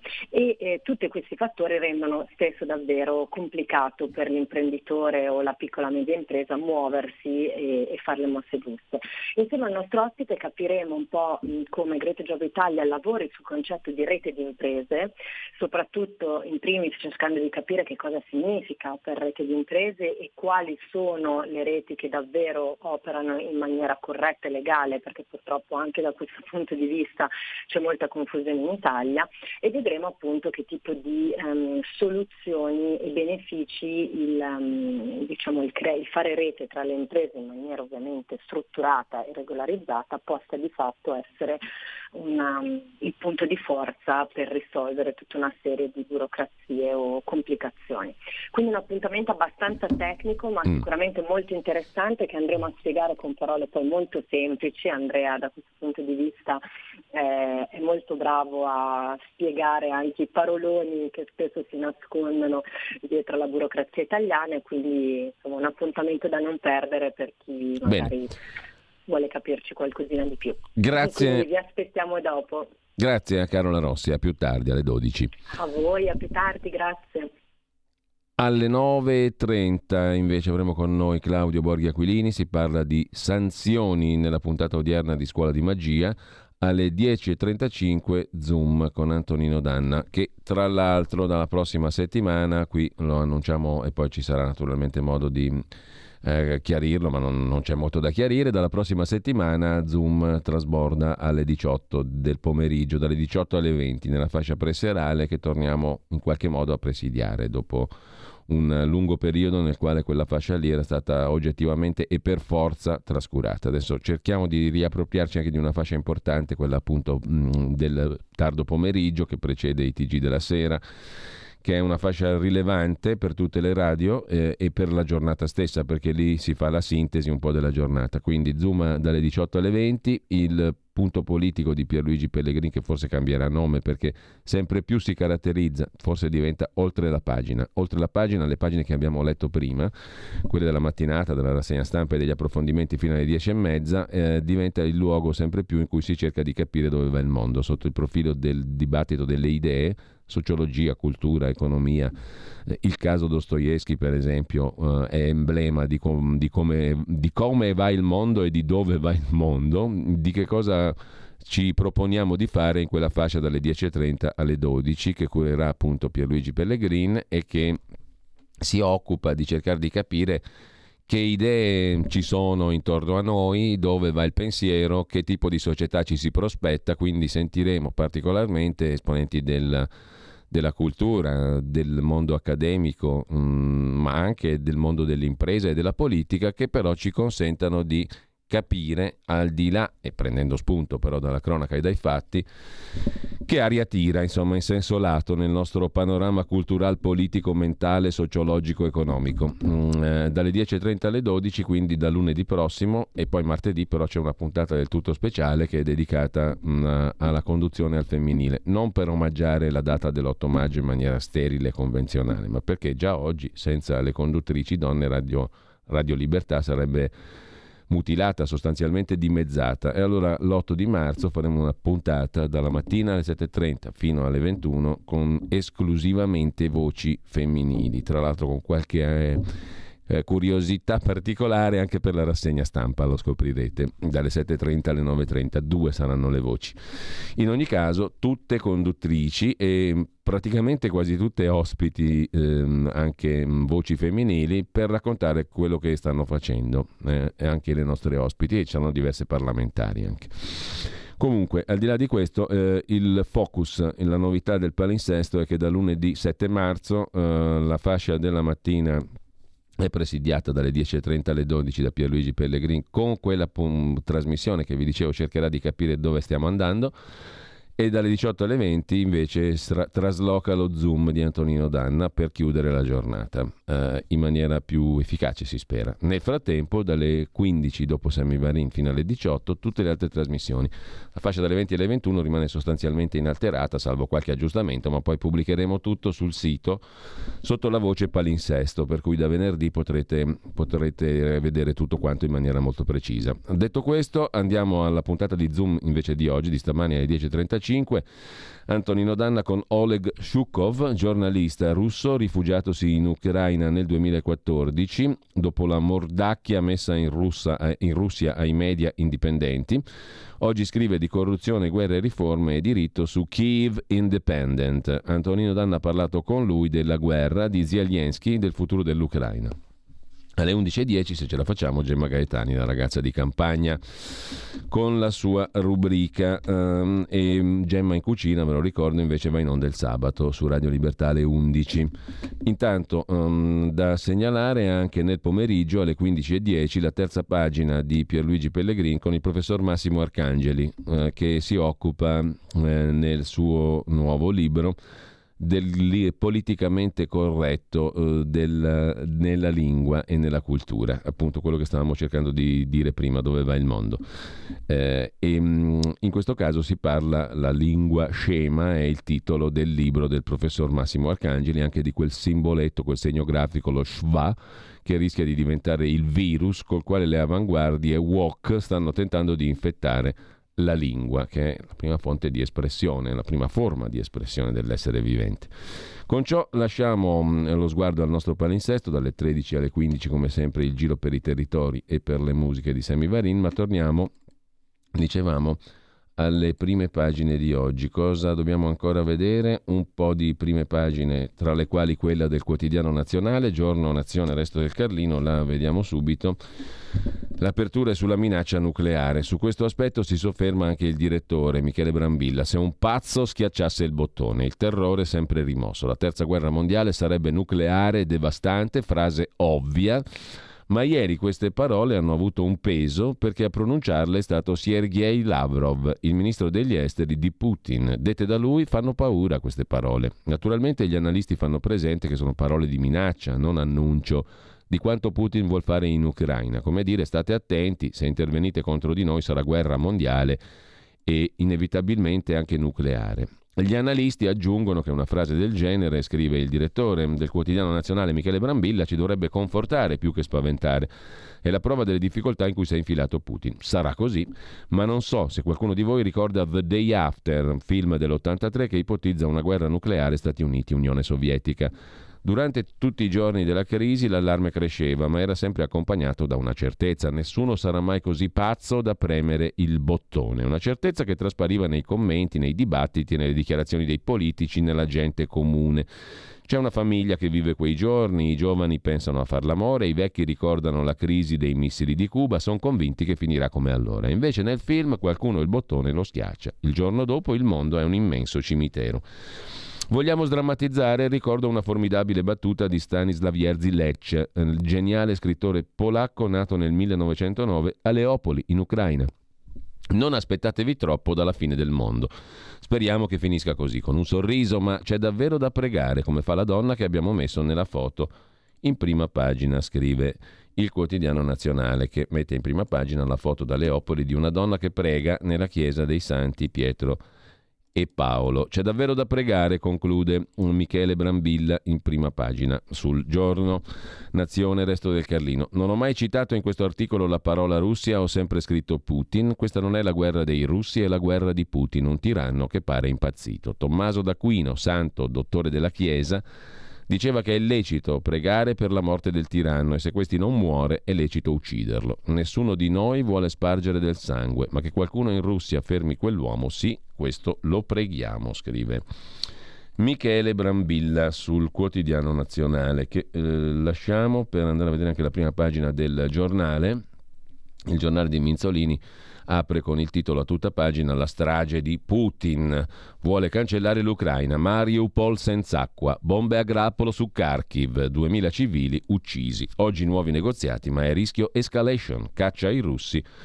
Sui cieli svedesi, l'ONU mai così compatta, l'aggressione si deve fermare, dicono anche le Nazioni Unite. Due foto, donne simbolo contro gli invasori. La prima foto sul giornale Budapest 1956, la seconda Kiev 2022. C'è da dire che le due foto mostrano due ragazze che veramente si somigliano tantissimo, nonostante la prima sia appunto una ungherese del 56, la seconda un'ucraina di oggi, del 2022. Kiev come Budapest, scrive Massimo Veronese, la storia si ripete. E mh, mm, sempre dalla prima pagina del giornale c'è da segnalare il pezzo di Stenio Solinas sulla destra al bivio, spaesata dall'invasore da Putin. Vecchi amici, nuovi nemici. Si affaccia anche il tema del catasto sul giornale, il ricatto del governo, senza il sì cade il governo, l'ultimatum della sottosegretaria Guerra. La Lega riapre le ostilità contro il governo sul catasto, eh, bloccando l'esame in commissione della delega fiscale.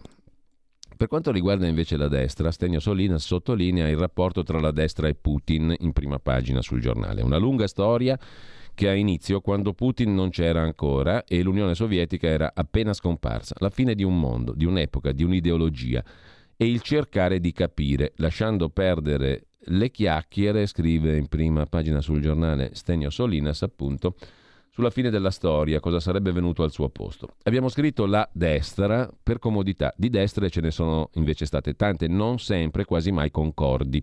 Schematicamente diremo che que- di quella destra non fa parte quella liberale, liberista, capitalista, filo occidentale, filo americana, che al suo interno restassero elementi identitari, un accenno alle radici europee, una difesa delle tradizioni, degli usi, dei costumi, un conservatorismo di fondo, un fastidio per l'American Way of Life, un anticomunismo radicato, indipendentemente o meno dall'esistenza del comunismo, la rendevano e la rendono questa destra spesso contraddittoria, schizofrenica nelle sue scelte politiche, ma questa è un'altra storia.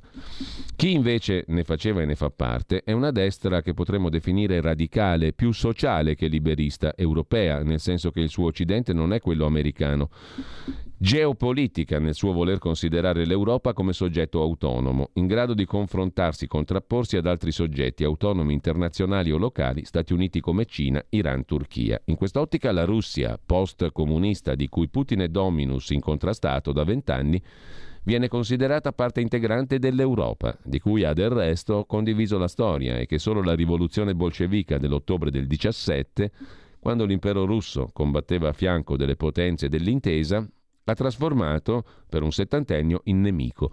Il lettore a questo punto si stropiccerà gli occhi incredulo e perplesso. Non ci sentiamo di dargli torto, scrive Solinas. Cosa tutto questo abbia a che fare con le felpe, le magliette, le spillette, il cambio due Merkel per un Putin, eccetera, non riesce a capirlo e francamente nemmeno noi. L'unica cosa che ci sentiamo di dire è che la politica politicante è piena di slogan, vuota di contenuti. Insomma, il dilemma della destra spaesata dall'invasore ha sempre considerato la Russia post-comunista parte integrante e necessaria dell'Europa. Anche la storia della sinistra è piena di dittatori e imperialisti. Per l'Ungheria la protesta fu ideologica. oggi è differente. La destra di Putin e l'autoritarismo, il decisionismo, il populismo antidemocratico non sono forse parte di quella destra? Perché non le sto sottolineando? Eccoci pronti a farlo, con la preghiera però di guardare bene gli scheletri in tutti gli armadi ideologici, non solo in quello della destra, scrive. In prima pagina Stenio Solinas, dal giornale trasmigriamo alla prima pagina del foglio di Claudio Cerasa e di Giuliano Ferrara, laddove c'è un pezzo dello scrittore Paolo Nori, Il censurato, per Dostoevsky. Paura di Dostoevsky, la censura della bicocca è un messaggio pericoloso, scrive Paolo Nori. Da qualche anno insegno traduzione dal russo alla Yulm di Milano. Martedì mattina con eh, Ruslan Cecel, Variana De Pilla, Chiara Lo Zito che seguono il corso del secondo anno abbiamo tradotto l'editoriale che il premio Nobel per la pace Dmitry Muratov ha pubblicato sul numero del 25 febbraio del quotidiano che dirige, Novaya Gazeta. Muratov ha scritto: Stamattina presto ci siamo trovati in redazione addolorati. Il nostro presidente, il nostro paese, per ordine del presidente Putin, ha dichiarato guerra all'Ucraina. Non c'è nessuno che può fermare la guerra. Oltre a essere addolorati, abbiamo vergogna. Dalla mano del comandante supremo, come il portachiavi di una macchina di lusso, penzola il pulsante dell'attacco nucleare. Che il passo successivo sia un'esplosione nucleare? Non riesco a interpretare in altro modo le parole di Putin sull'arma della rappresaglia, ma questo numero di Novaya Gazeta lo pubblichiamo in edizione bilingue, ucraino e russo, perché per noi l'Ucraina non è un nemico e la lingua ucraina non è la lingua del nemico e non lo saranno mai. Solo un movimento globale contro la guerra può salvare la vita sul nostro pianeta. Scriveva sulla Novaya Gazieta, Dmitry Muratov, premio Nobel per la pace, direttore del quotidiano citato da Paolo Nori.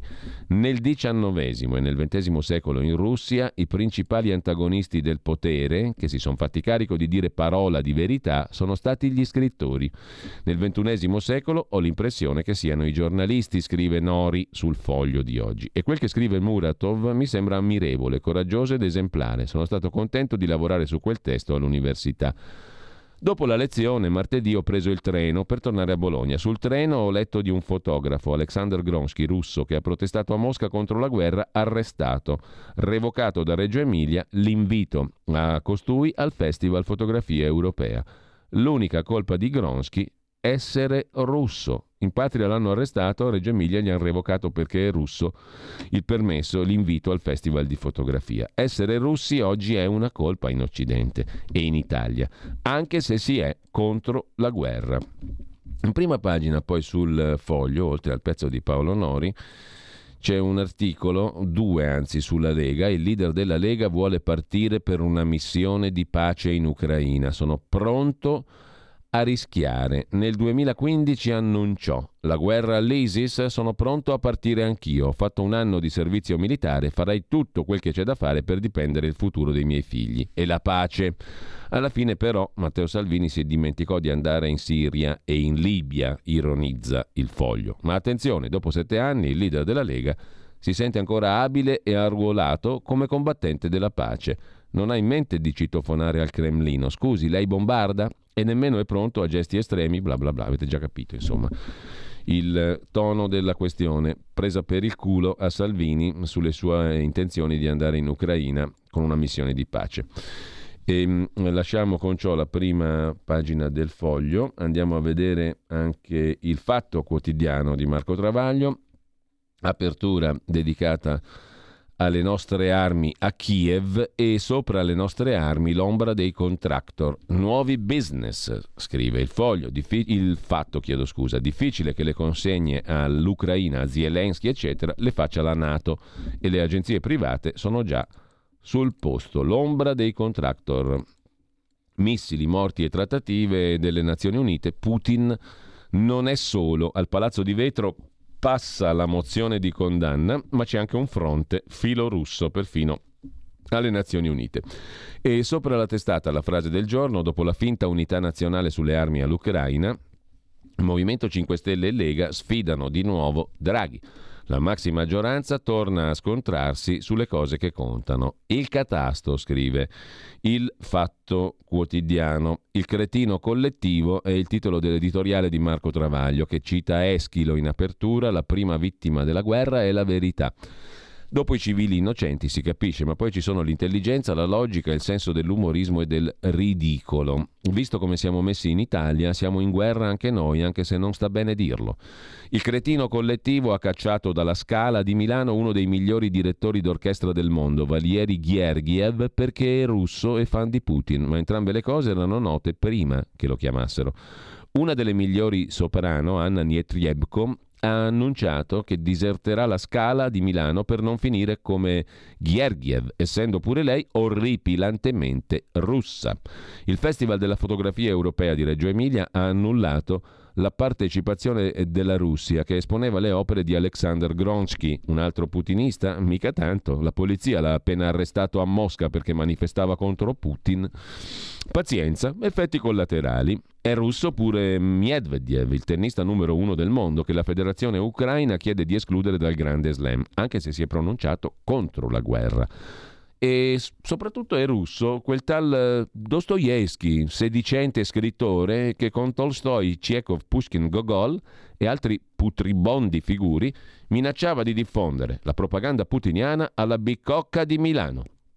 Così l'Ateneo ha sospeso il seminario del loro studioso per evitare qualsiasi forma di polemica, ha detto l'università. Poi ci ha messo la toppa peggiore del buco. Volevamo provare ad aggiungere anche autori ucraini. La par condicio applicata alla letteratura postuma. Ora nel mondo della TV trema Carmen Russo, con quel cognome lì.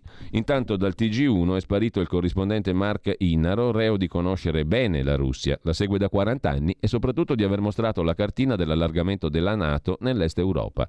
Ma benedetto uomo, chi glielo fa fare di mostrare cartine? Pensi alle ragazze.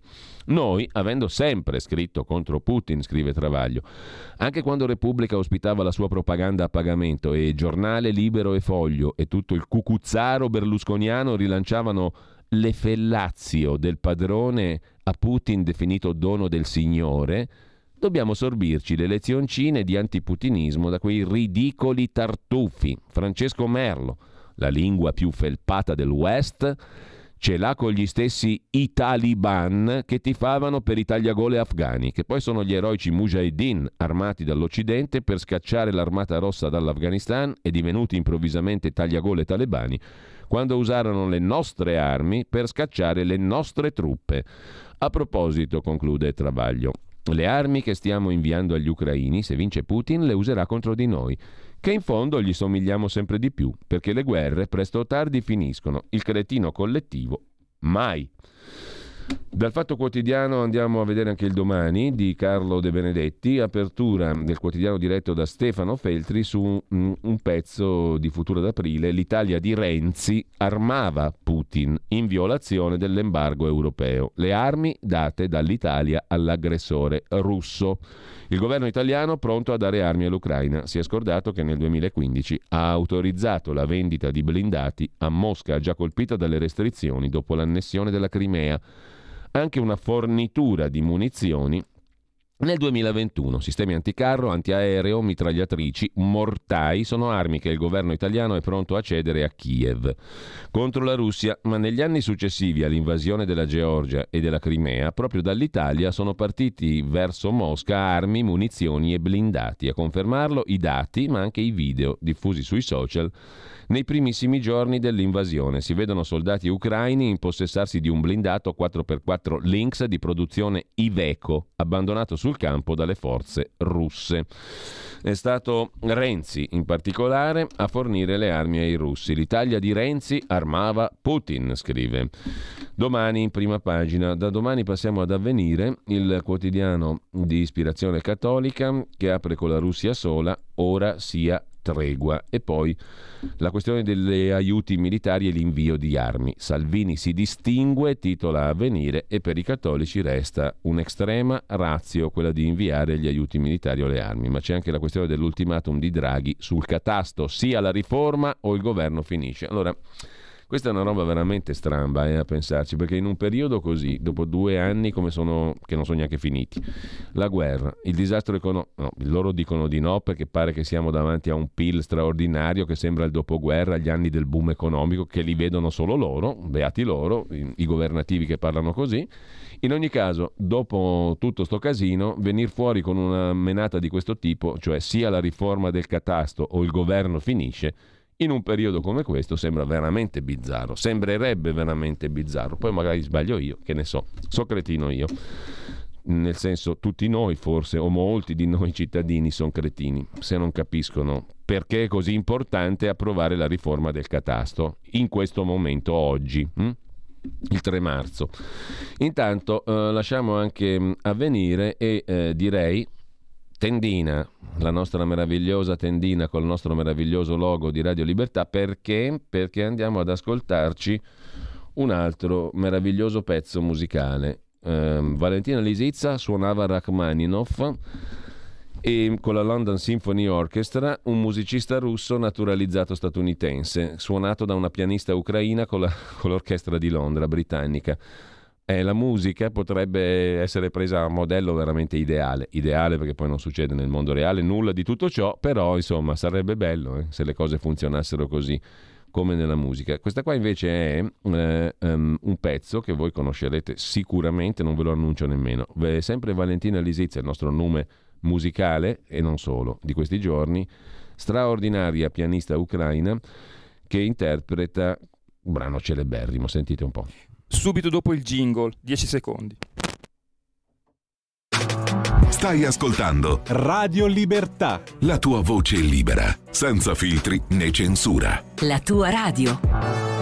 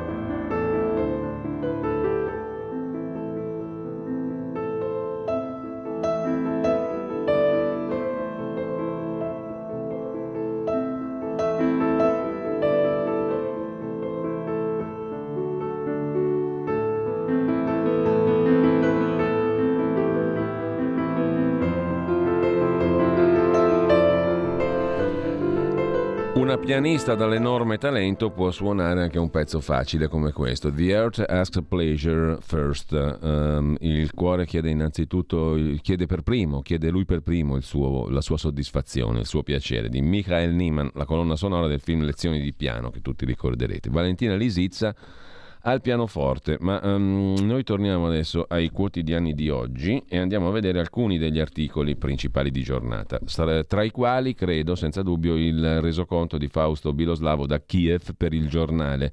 I missili russi su Kiev, treni presi d'assalto, eh, a migliaia ora in fuga, stazioni come rifugi, una marea umana cerca la salvezza a tutti i costi, un razzo sulla centrale termica e la città rischia di restare al freddo. Stiamo parlando della capitale di Kiev. Negli ospedali la tragedia dei bambini malati, medicine finite. Il fumo scuro dei bombardamenti si alza verso il cielo. Dai sobborghi a nord di Kiev inizia il suo pezzo, l'inviato del giornale Fausto Biloslavo. Da dove ci troviamo, periferia, non distano più di 2-3 chilometri. I russi si avvicinano, almeno con gli attacchi d'artiglieria o dal cielo, per spianare la strada alla colonna infinita di carri armati, blindati e mezzi di ogni genere che punta sulla capitale.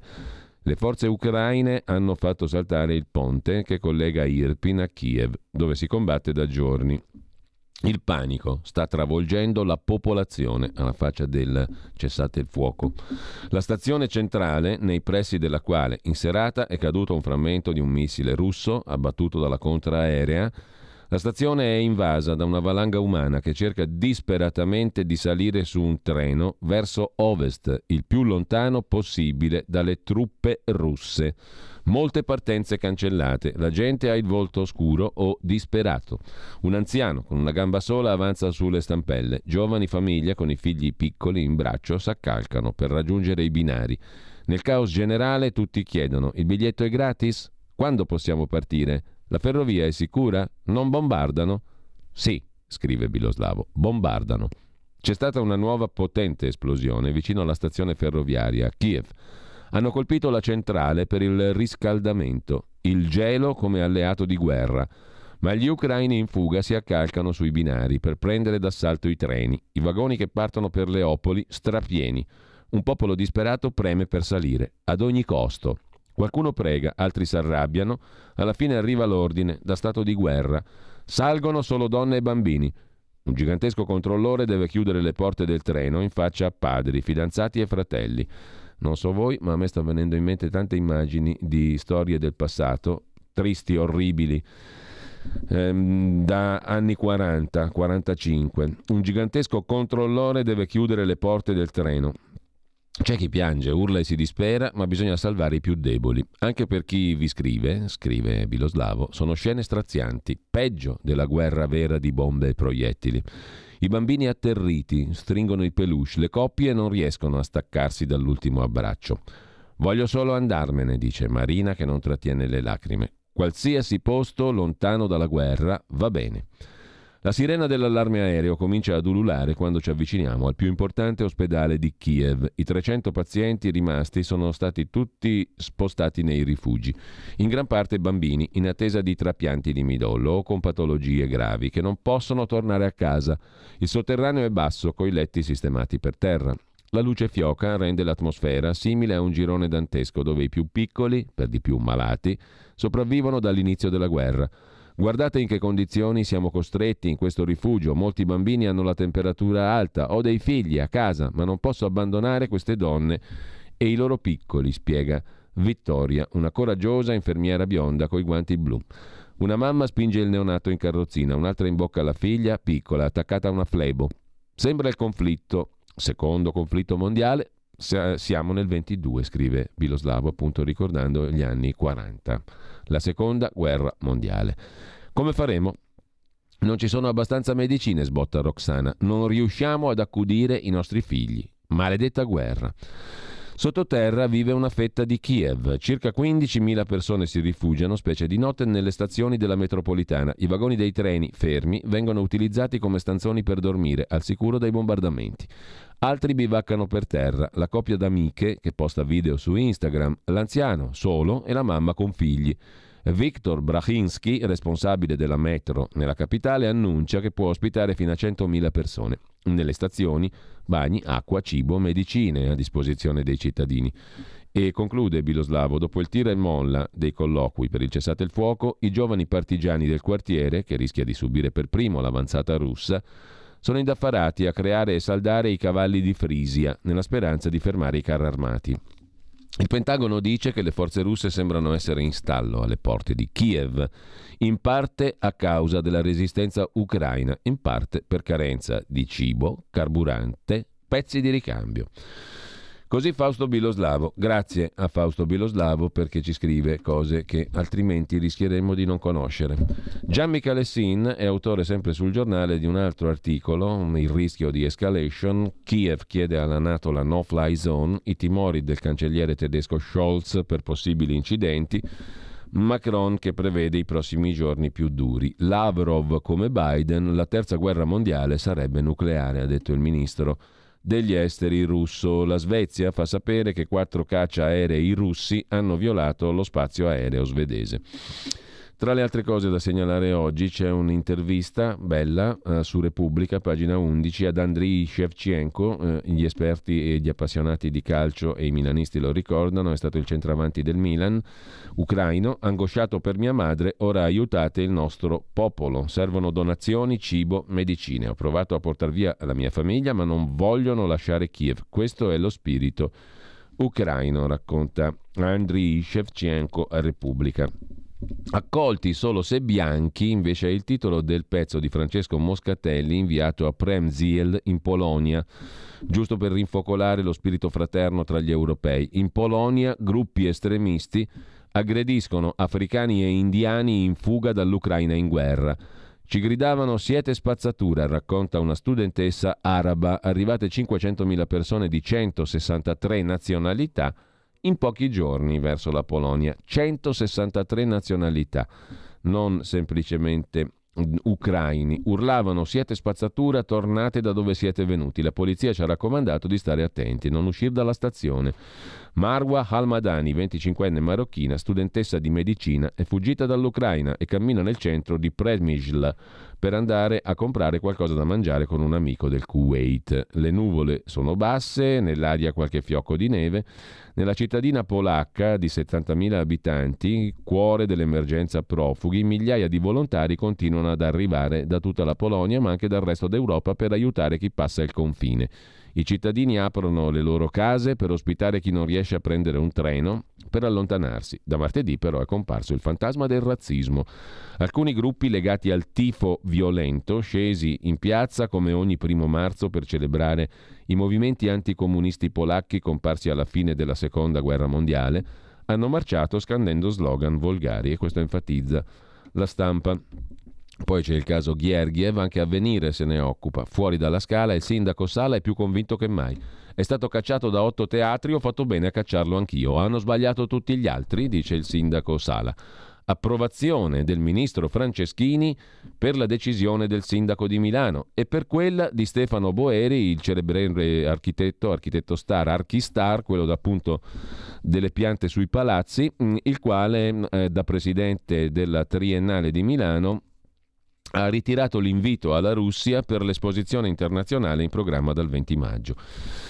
Sulla stampa c'è l'intervista a Paolo Nori che abbiamo cercato anche noi ma mm, non ha voluto parlare con noi. Non so cosa temano di Dostoevsky, essere russo non può essere una colpa. La cosa è piuttosto interessante, diciamo la verità, perché un censurato insomma, tutto sommato ci censura. Adesso non la voglio mettere giù dura, per carità, però siamo lì. Um, non so cosa temano di Dostoevsky, essere russo non può essere una colpa, dice giustamente lo scrittore Paolo Nori. L'Università Bicocca ha stoppato le sue lezioni, ma poi ha fatto marcia indietro. Terrò il corso solo se mi diranno cosa hanno trovato di imbarazzante in Dostoevsky. Trovo esagerata anche la decisione sul direttore d'orchestra, Ghergiev, chi non ha fatto nulla di male merita il nostro rispetto, dice Paolo Nori, giusto appunto sulla stampa di oggi. Eh, e quale Ateneo, quale tempio del sapere, quale luogo di conoscenza può considerare Fyodor Mikhailovich Dostoevsky un pericolo? E questa la domanda che ruota intorno all'incredibile vicenda raccontata da Paolo Nori in un post Instagram diventato virale. Un'università italiana, la Bicocca, comunica allo scrittore profondo conoscitore della Russia, che il ciclo di lezioni sull'autore di Delitto e Castigo, i fratelli Karamazov, insomma Dostoevsky veniva sospeso per la situazione internazionale. Al che Paolo Nori Strabuzza gli occhi, punta il cursore del portatile, rilegge che teste di cazzo, lo scriva, lo scriva pure, che teste di cazzo, dice Nori. Vedendo le sue lacrime sui social non si può che pensare al suo ultimo romanzo, intitolato Sanguina ancora. Dostoevsky era il centro del suo libro. Cosa può far paura di Dostoevsky, dice Nori alla stampa stamani? Cosa temono di un uomo che è stato condannato a morte perché aveva letto pubblicamente una lettera proibita nel 1849? Poi Dostoevsky scriverà un libro sulla sua condanna a morte e la sua esperienza che fortunatamente non si tramuterà in esito fatale. Comunque mm, non so ancora se accetterò di fare comunque il corso dopo che l'università si è corretta, anzi non penso che lo farò, a meno che non mi dicano la verità. Cosa hanno ritenuto imbarazzante di Dostoevsky riguardo la guerra di oggi? La mail che mi hanno mandato è chiarissima, c'è scritto il prorettore alla didattica, d'accordo con la rettrice, ha deciso di rimandare il percorso su Dostoevsky per evitare tensioni interne in questo momento di politica internazionale. Che malinteso può esserci in una lettera del genere? domanda giustamente Nori. A lezione con i ragazzi del secondo anno abbiamo tradotto l'editoriale del premio Nobel per la pace Muratov, direttore della Novaya Gazeta racconta che si sono ritrovati addolorati in redazione. C'è questa immagine di Putin con in mano il pulsante nucleare come fosse il portachiave di una macchina lussuosa, come stesse giocando. E Muratov scrive: Ci rifiutiamo di considerare l'Ucraina popolo nemico. Questo numero del giornale esce bilingue, russo-ucraino, che non sarà mai la lingua del nemico per noi. Sono contento di aver portato in università questa roba qui, scrive Nori. Anzi, dice Nori ad Annalisa Cuzzocrea oggi sulla stampa di Torino. E ho scritto a un grande fotografo russo, Alexander Gronsky, arrestato in Russia per aver protestato contro la guerra perché a Reggio Emilia hanno cancellato la sua partecipazione al Festival di fotografia, revocato l'invito perché è russo. Mi sono scusato io, gli ho detto che mi dispiace e lui mi ha risposto, mi ha detto che non riesce a essere tanto dispiaciuto per la revoca perché soffre per l'Ucraina. Questa guerra è, dice ancora Nori, una condanna per tutti. Ci stiamo dimenticando che in Russia ci sono persone così e non dobbiamo farlo. Io voglio ribadire il mio amore per la Russia, oggi più che mai. Questa università che censura? Nella risposta ho scritto sono senza parole, quasi non volevo raccontarlo. Una docente di russo mi ha detto che alcuni suoi amici dovevano tornare a casa, non possono, non ci sono voli, non funzionano le carte di credito, ma essere russo non può essere una colpa, dice ancora Paolo Nori alla stampa. Neanche essere ucraino lo è, di, risponde Annalisa, Cuzzo Crea che lo intervista. La Russia ha deciso di attaccare in modo feroce, senza precedenti, si aspettava un atto del genere? La voglia di grande Russia c'è da sempre, ma no, non mi aspettavo si arrivasse a questo, dice ancora Nori. Nel suo primo discorso Putin ha detto che moltissimi cittadini russi hanno un Rodnoi in Ucraina. È più di un parente, viene da Rodit, partorire, una persona con cui si ha legame viscerale Rodnoi. Quindi no, non me l'aspettavo, ma io ho studiato letteratura, non politica. Sulla decisione della Bicocca ha influito quanto successo alla Scala? Ho trovato esagerata, risponde Nori, la decisione sul direttore Gergiev. Poi ho visto che anche la soprano Nietriebko, che è contro la guerra e che dicevano non sarebbe venuta perché stava male, ha scritto su Instagram che no, non sta male, non viene apposta perché è contro la guerra, ma non contro la Russia. Quindi trovo che quel che sta succedendo sia una cosa stupida. Noi dobbiamo provare a non essere stupidi. Il portiere polacco della Juve dice che è un bene che la Russia sia stata espulsa dai campionati del mondo. Bello sportivo. Che colpa hanno i giocatori? L'Europa risponde con le sanzioni per convincere la Russia a smettere di lanciare bombe. Ha senso?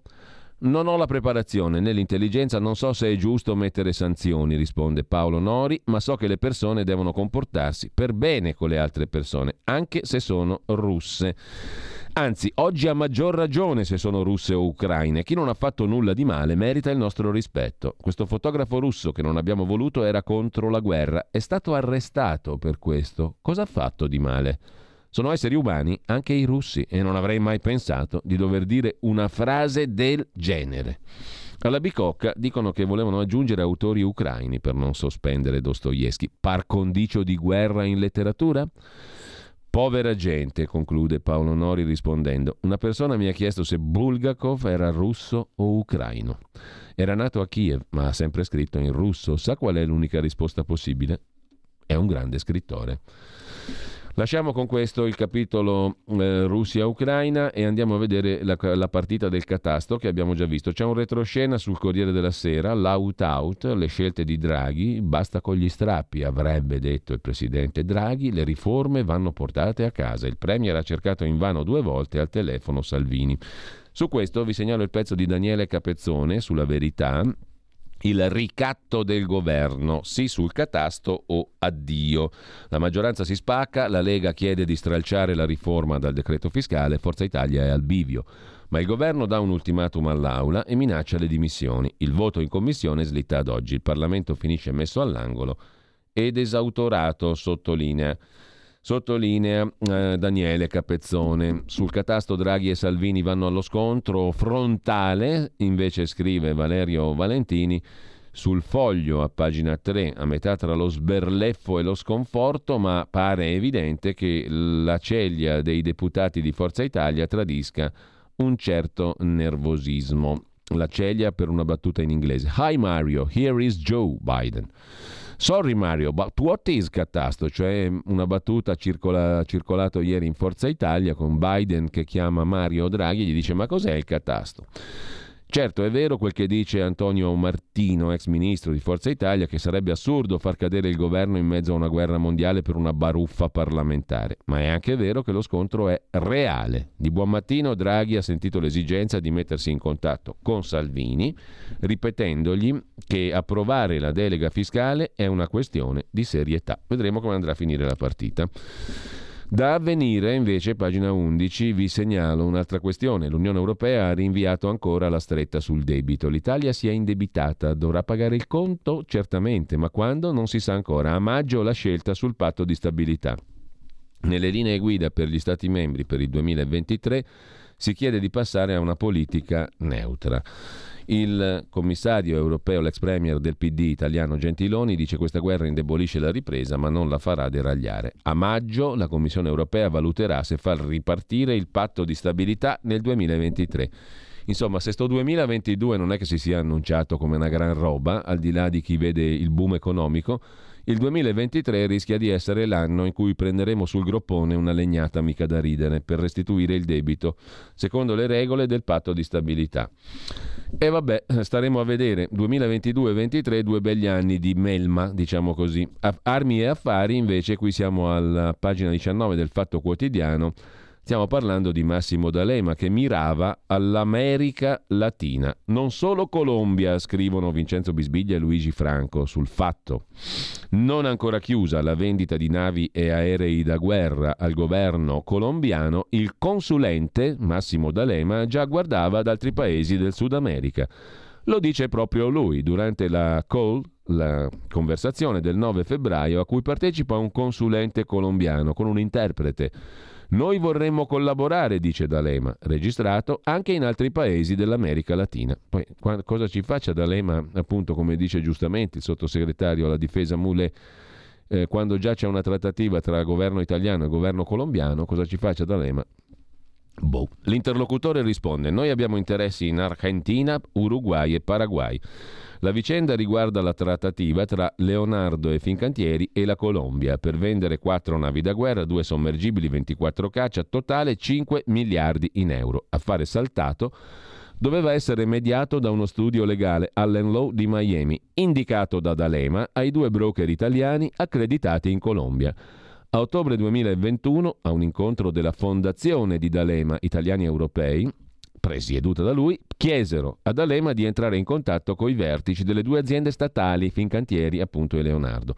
Il 10 dicembre del 21 il leader massimo D'Alema aveva già ricevuto dalla Equipo colombiana informazioni su altri affari nel paese sudamericano, tra cui un business da 395 milioni di dollari su Porto Magdalena. Il fatto ora scopre l'esistenza di un accordo no disclosure tra Leonardo e lo studio Allen, a cui sarebbe seguito un incarico di assistenza nella negoziazione con la Colombia, mai firmato. Eppure, lo studio Allen ha ricevuto un documento intitolato bla bla bla dalla società sostengono che non si tratti di una vera offerta, ma di un listino prezzi. Per l'offerta ci sarebbe voluta l'autorizzazione dell'unità autorizzazioni armi. Secondo una fonte del fatto, i rapporti con lo studio Allen erano gestiti da Massimo D'Alema. Il documento fu inviato da, allo studio da noi e non attraverso D'Alema, dice Leonardo. Resta da capire, conclude il fatto, perché D'Alema, non legato all'impresa Leonardo Finmeccanica, fosse in possesso di quel documento. Se dallo studio Allen l'hanno passato ad Alema, Problemi loro, dicono da Leonardo. Però il problema è perché lo passano ad Alema? Il referente dello studio Allen era l'avvocato Umberto Bonavita, che compare in un memorandum di intesa fra Colombia e Fincantieri. Bonavita, contattato dal Fatto, non ha risposto alle nostre domande, scrive il Fatto. Il sottosegretario Moulet invece ha spiegato di aver chiesto lumi al direttore generale di Leonardo. E sempre mh, mm, dal fatto di oggi, altro articolo di Giulio da Silva, le super porte girevoli tra Leonardo Finmeccanica e il PD. Un sacco di gente è finita dentro questa impresa, che poi è la principale impresa italiana nel campo degli armamenti e non solo. La Finmeccanica sostanzialmente ora si chiama Leonardo. CDA, fondazioni, riviste, poltrone, il via vai tra PD e Leonardo è continuo. Ci sono anche Violante e Profumo. Ma c'è anche un personaggio interessante vicino a Draghi, Antonio Funiciello, capo di gabinetto di Draghi, uno degli uomini di più stretta collaborazione del Presidente del Consiglio Draghi. Fu direttore della rivista trimestrale della Fondazione Leonardo Finmeccanica. Luciano Violante, ex magistrato, deputato, presidente della Camera, guida la Fondazione Leonardo Civiltà. All'ex capo del Viminale i rapporti con la Libia, Marco Minniti, già ministro dell'Interno, presiede la fondazione Med-Or, che si occupa anche della Libia. Un sacco di gente del PD sta in Finmeccanica. Beati loro anche perché lì scorrono un sacco di soldi, come insegna anche l'affare D'Alema. Le armi di D'Alema, affare da 4 miliardi, la sua rete vicina a Leonardo, scrive Luca Fazzo su Il Giornale di oggi, pagina 15. D'Alema sarebbe il mediatore di una fornitura con la Colombia, Fratelli d'Italia e Italia Viva chiedono chiarimenti. Un caso Beppe Grillo Mobi moltiplicato per mille, un signore che non è in Parlamento ma conosce i palazzi della politica e i modi per olliare un affare. E che affare? Il signore è Massimo D'Alema, che si è proposto due mesi fa al governo di Colombia come mediatore di una commessa da 4-5 miliardi di euro per navi sommergibili aerei da guerra prodotti dalle aziende di Stato italiane, Leonardo, ex Finmeccanica e Fincantieri. Tra l'altro Leonardo, ex Finmeccanica, è presieduta da un ex banchiere area PD, cioè Alessandro Profumo lo stesso che nel 2015 partecipò alla cena da 1000 euro per finanziare la Fondazione Italiani Europei di D'Alema. Dalla Procura si apprende che per ora nella vicenda non ci sono aspetti penali, ma la rilevanza politica è evidente e altrettanto cospicui gli interrogativi che attendono risposta, scrive il giornale. Sulla Repubblica invece D'Alema è intervistato. Eh, dalle armi vendute alla Colombia non avrei preso un euro. A Bogotà erano interessati a prodotti italiani. Ho avvisato di questo Leonardo e Fincantieri, ma anche il vice ministro alla difesa Moulet di Forza Italia. Perché ho parlato degli 80 milioni? Per spiegare ai colombiani che l'unico modo per avere denaro era chiudere l'affare. Parlo da una residenza del governo albanese, risponde D'Alema Repubblica, un museo della storia del comunismo che hanno appena ristrutturato, un posto incredibile, molto bello, dice D'Alema.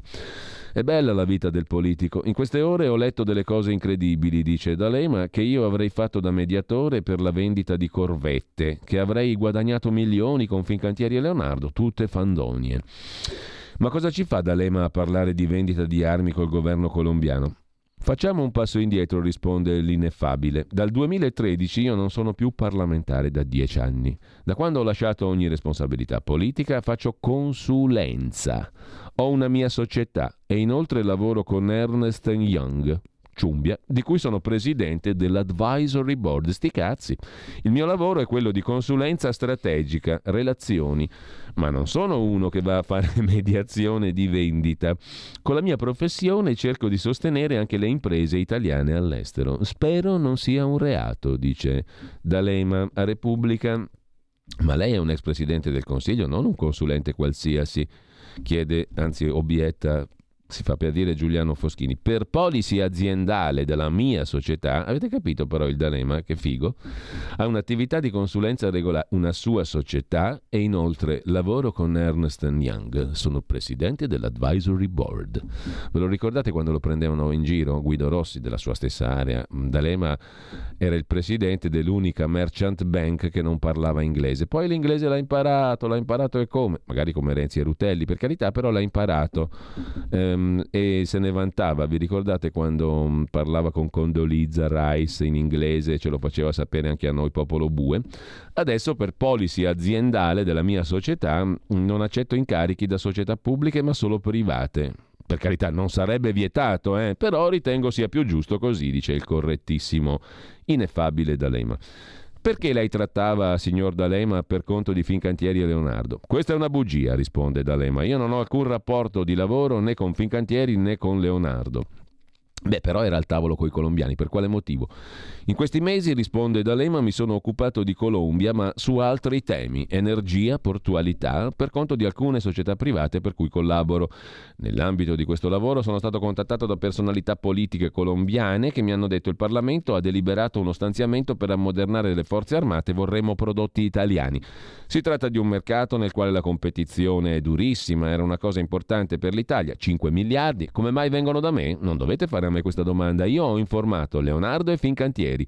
Sono importanti clienti di Ernest Young di cui sono presidente dell'advisory board.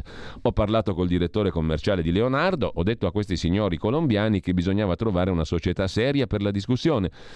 Loro hanno scelto questo studio legale americano Allen Business Law molto attivo in America Latina. Ci sono due aspetti da chiarire. Il primo, società italiane si sono comportate con prudenza e correttezza. Secondo, i contatti che sono stati avviati hanno avuto un carattere ufficiale. La lettera di invito alle società italiane in Colombia reca l'intestazione della cancelleria, Ministero degli Esteri, non cittadini privati. Avevo consulenze con lo studio americano? Assolutamente no. Le due aziende italiane poi ricevono la lettera ufficiale, c'è stata una visita alla quale non ho partecipato, non avevo alcun ruolo, ci sono stati una serie di incontri di natura istituzionale, presentata la proposta sul piano tecnico e si sono conseguiti i risultati. Per Fincantieri è arrivato un memorandum di intesa. C'era una circostanza che mi aveva colpito, non c'erano stati contatti a livello governativo, perciò ho fatto due cose, ho parlato con l'ambasciatrice della Colombia, ne sapeva nulla, e ho provveduto a informare il vice ministro della difesa Moulet. Non ha parlato Moulet con me, mi è stato riferito che avrebbe detto di andare avanti. Advisory Board, Ernst Young. Avete ascoltato la rassegna stampa.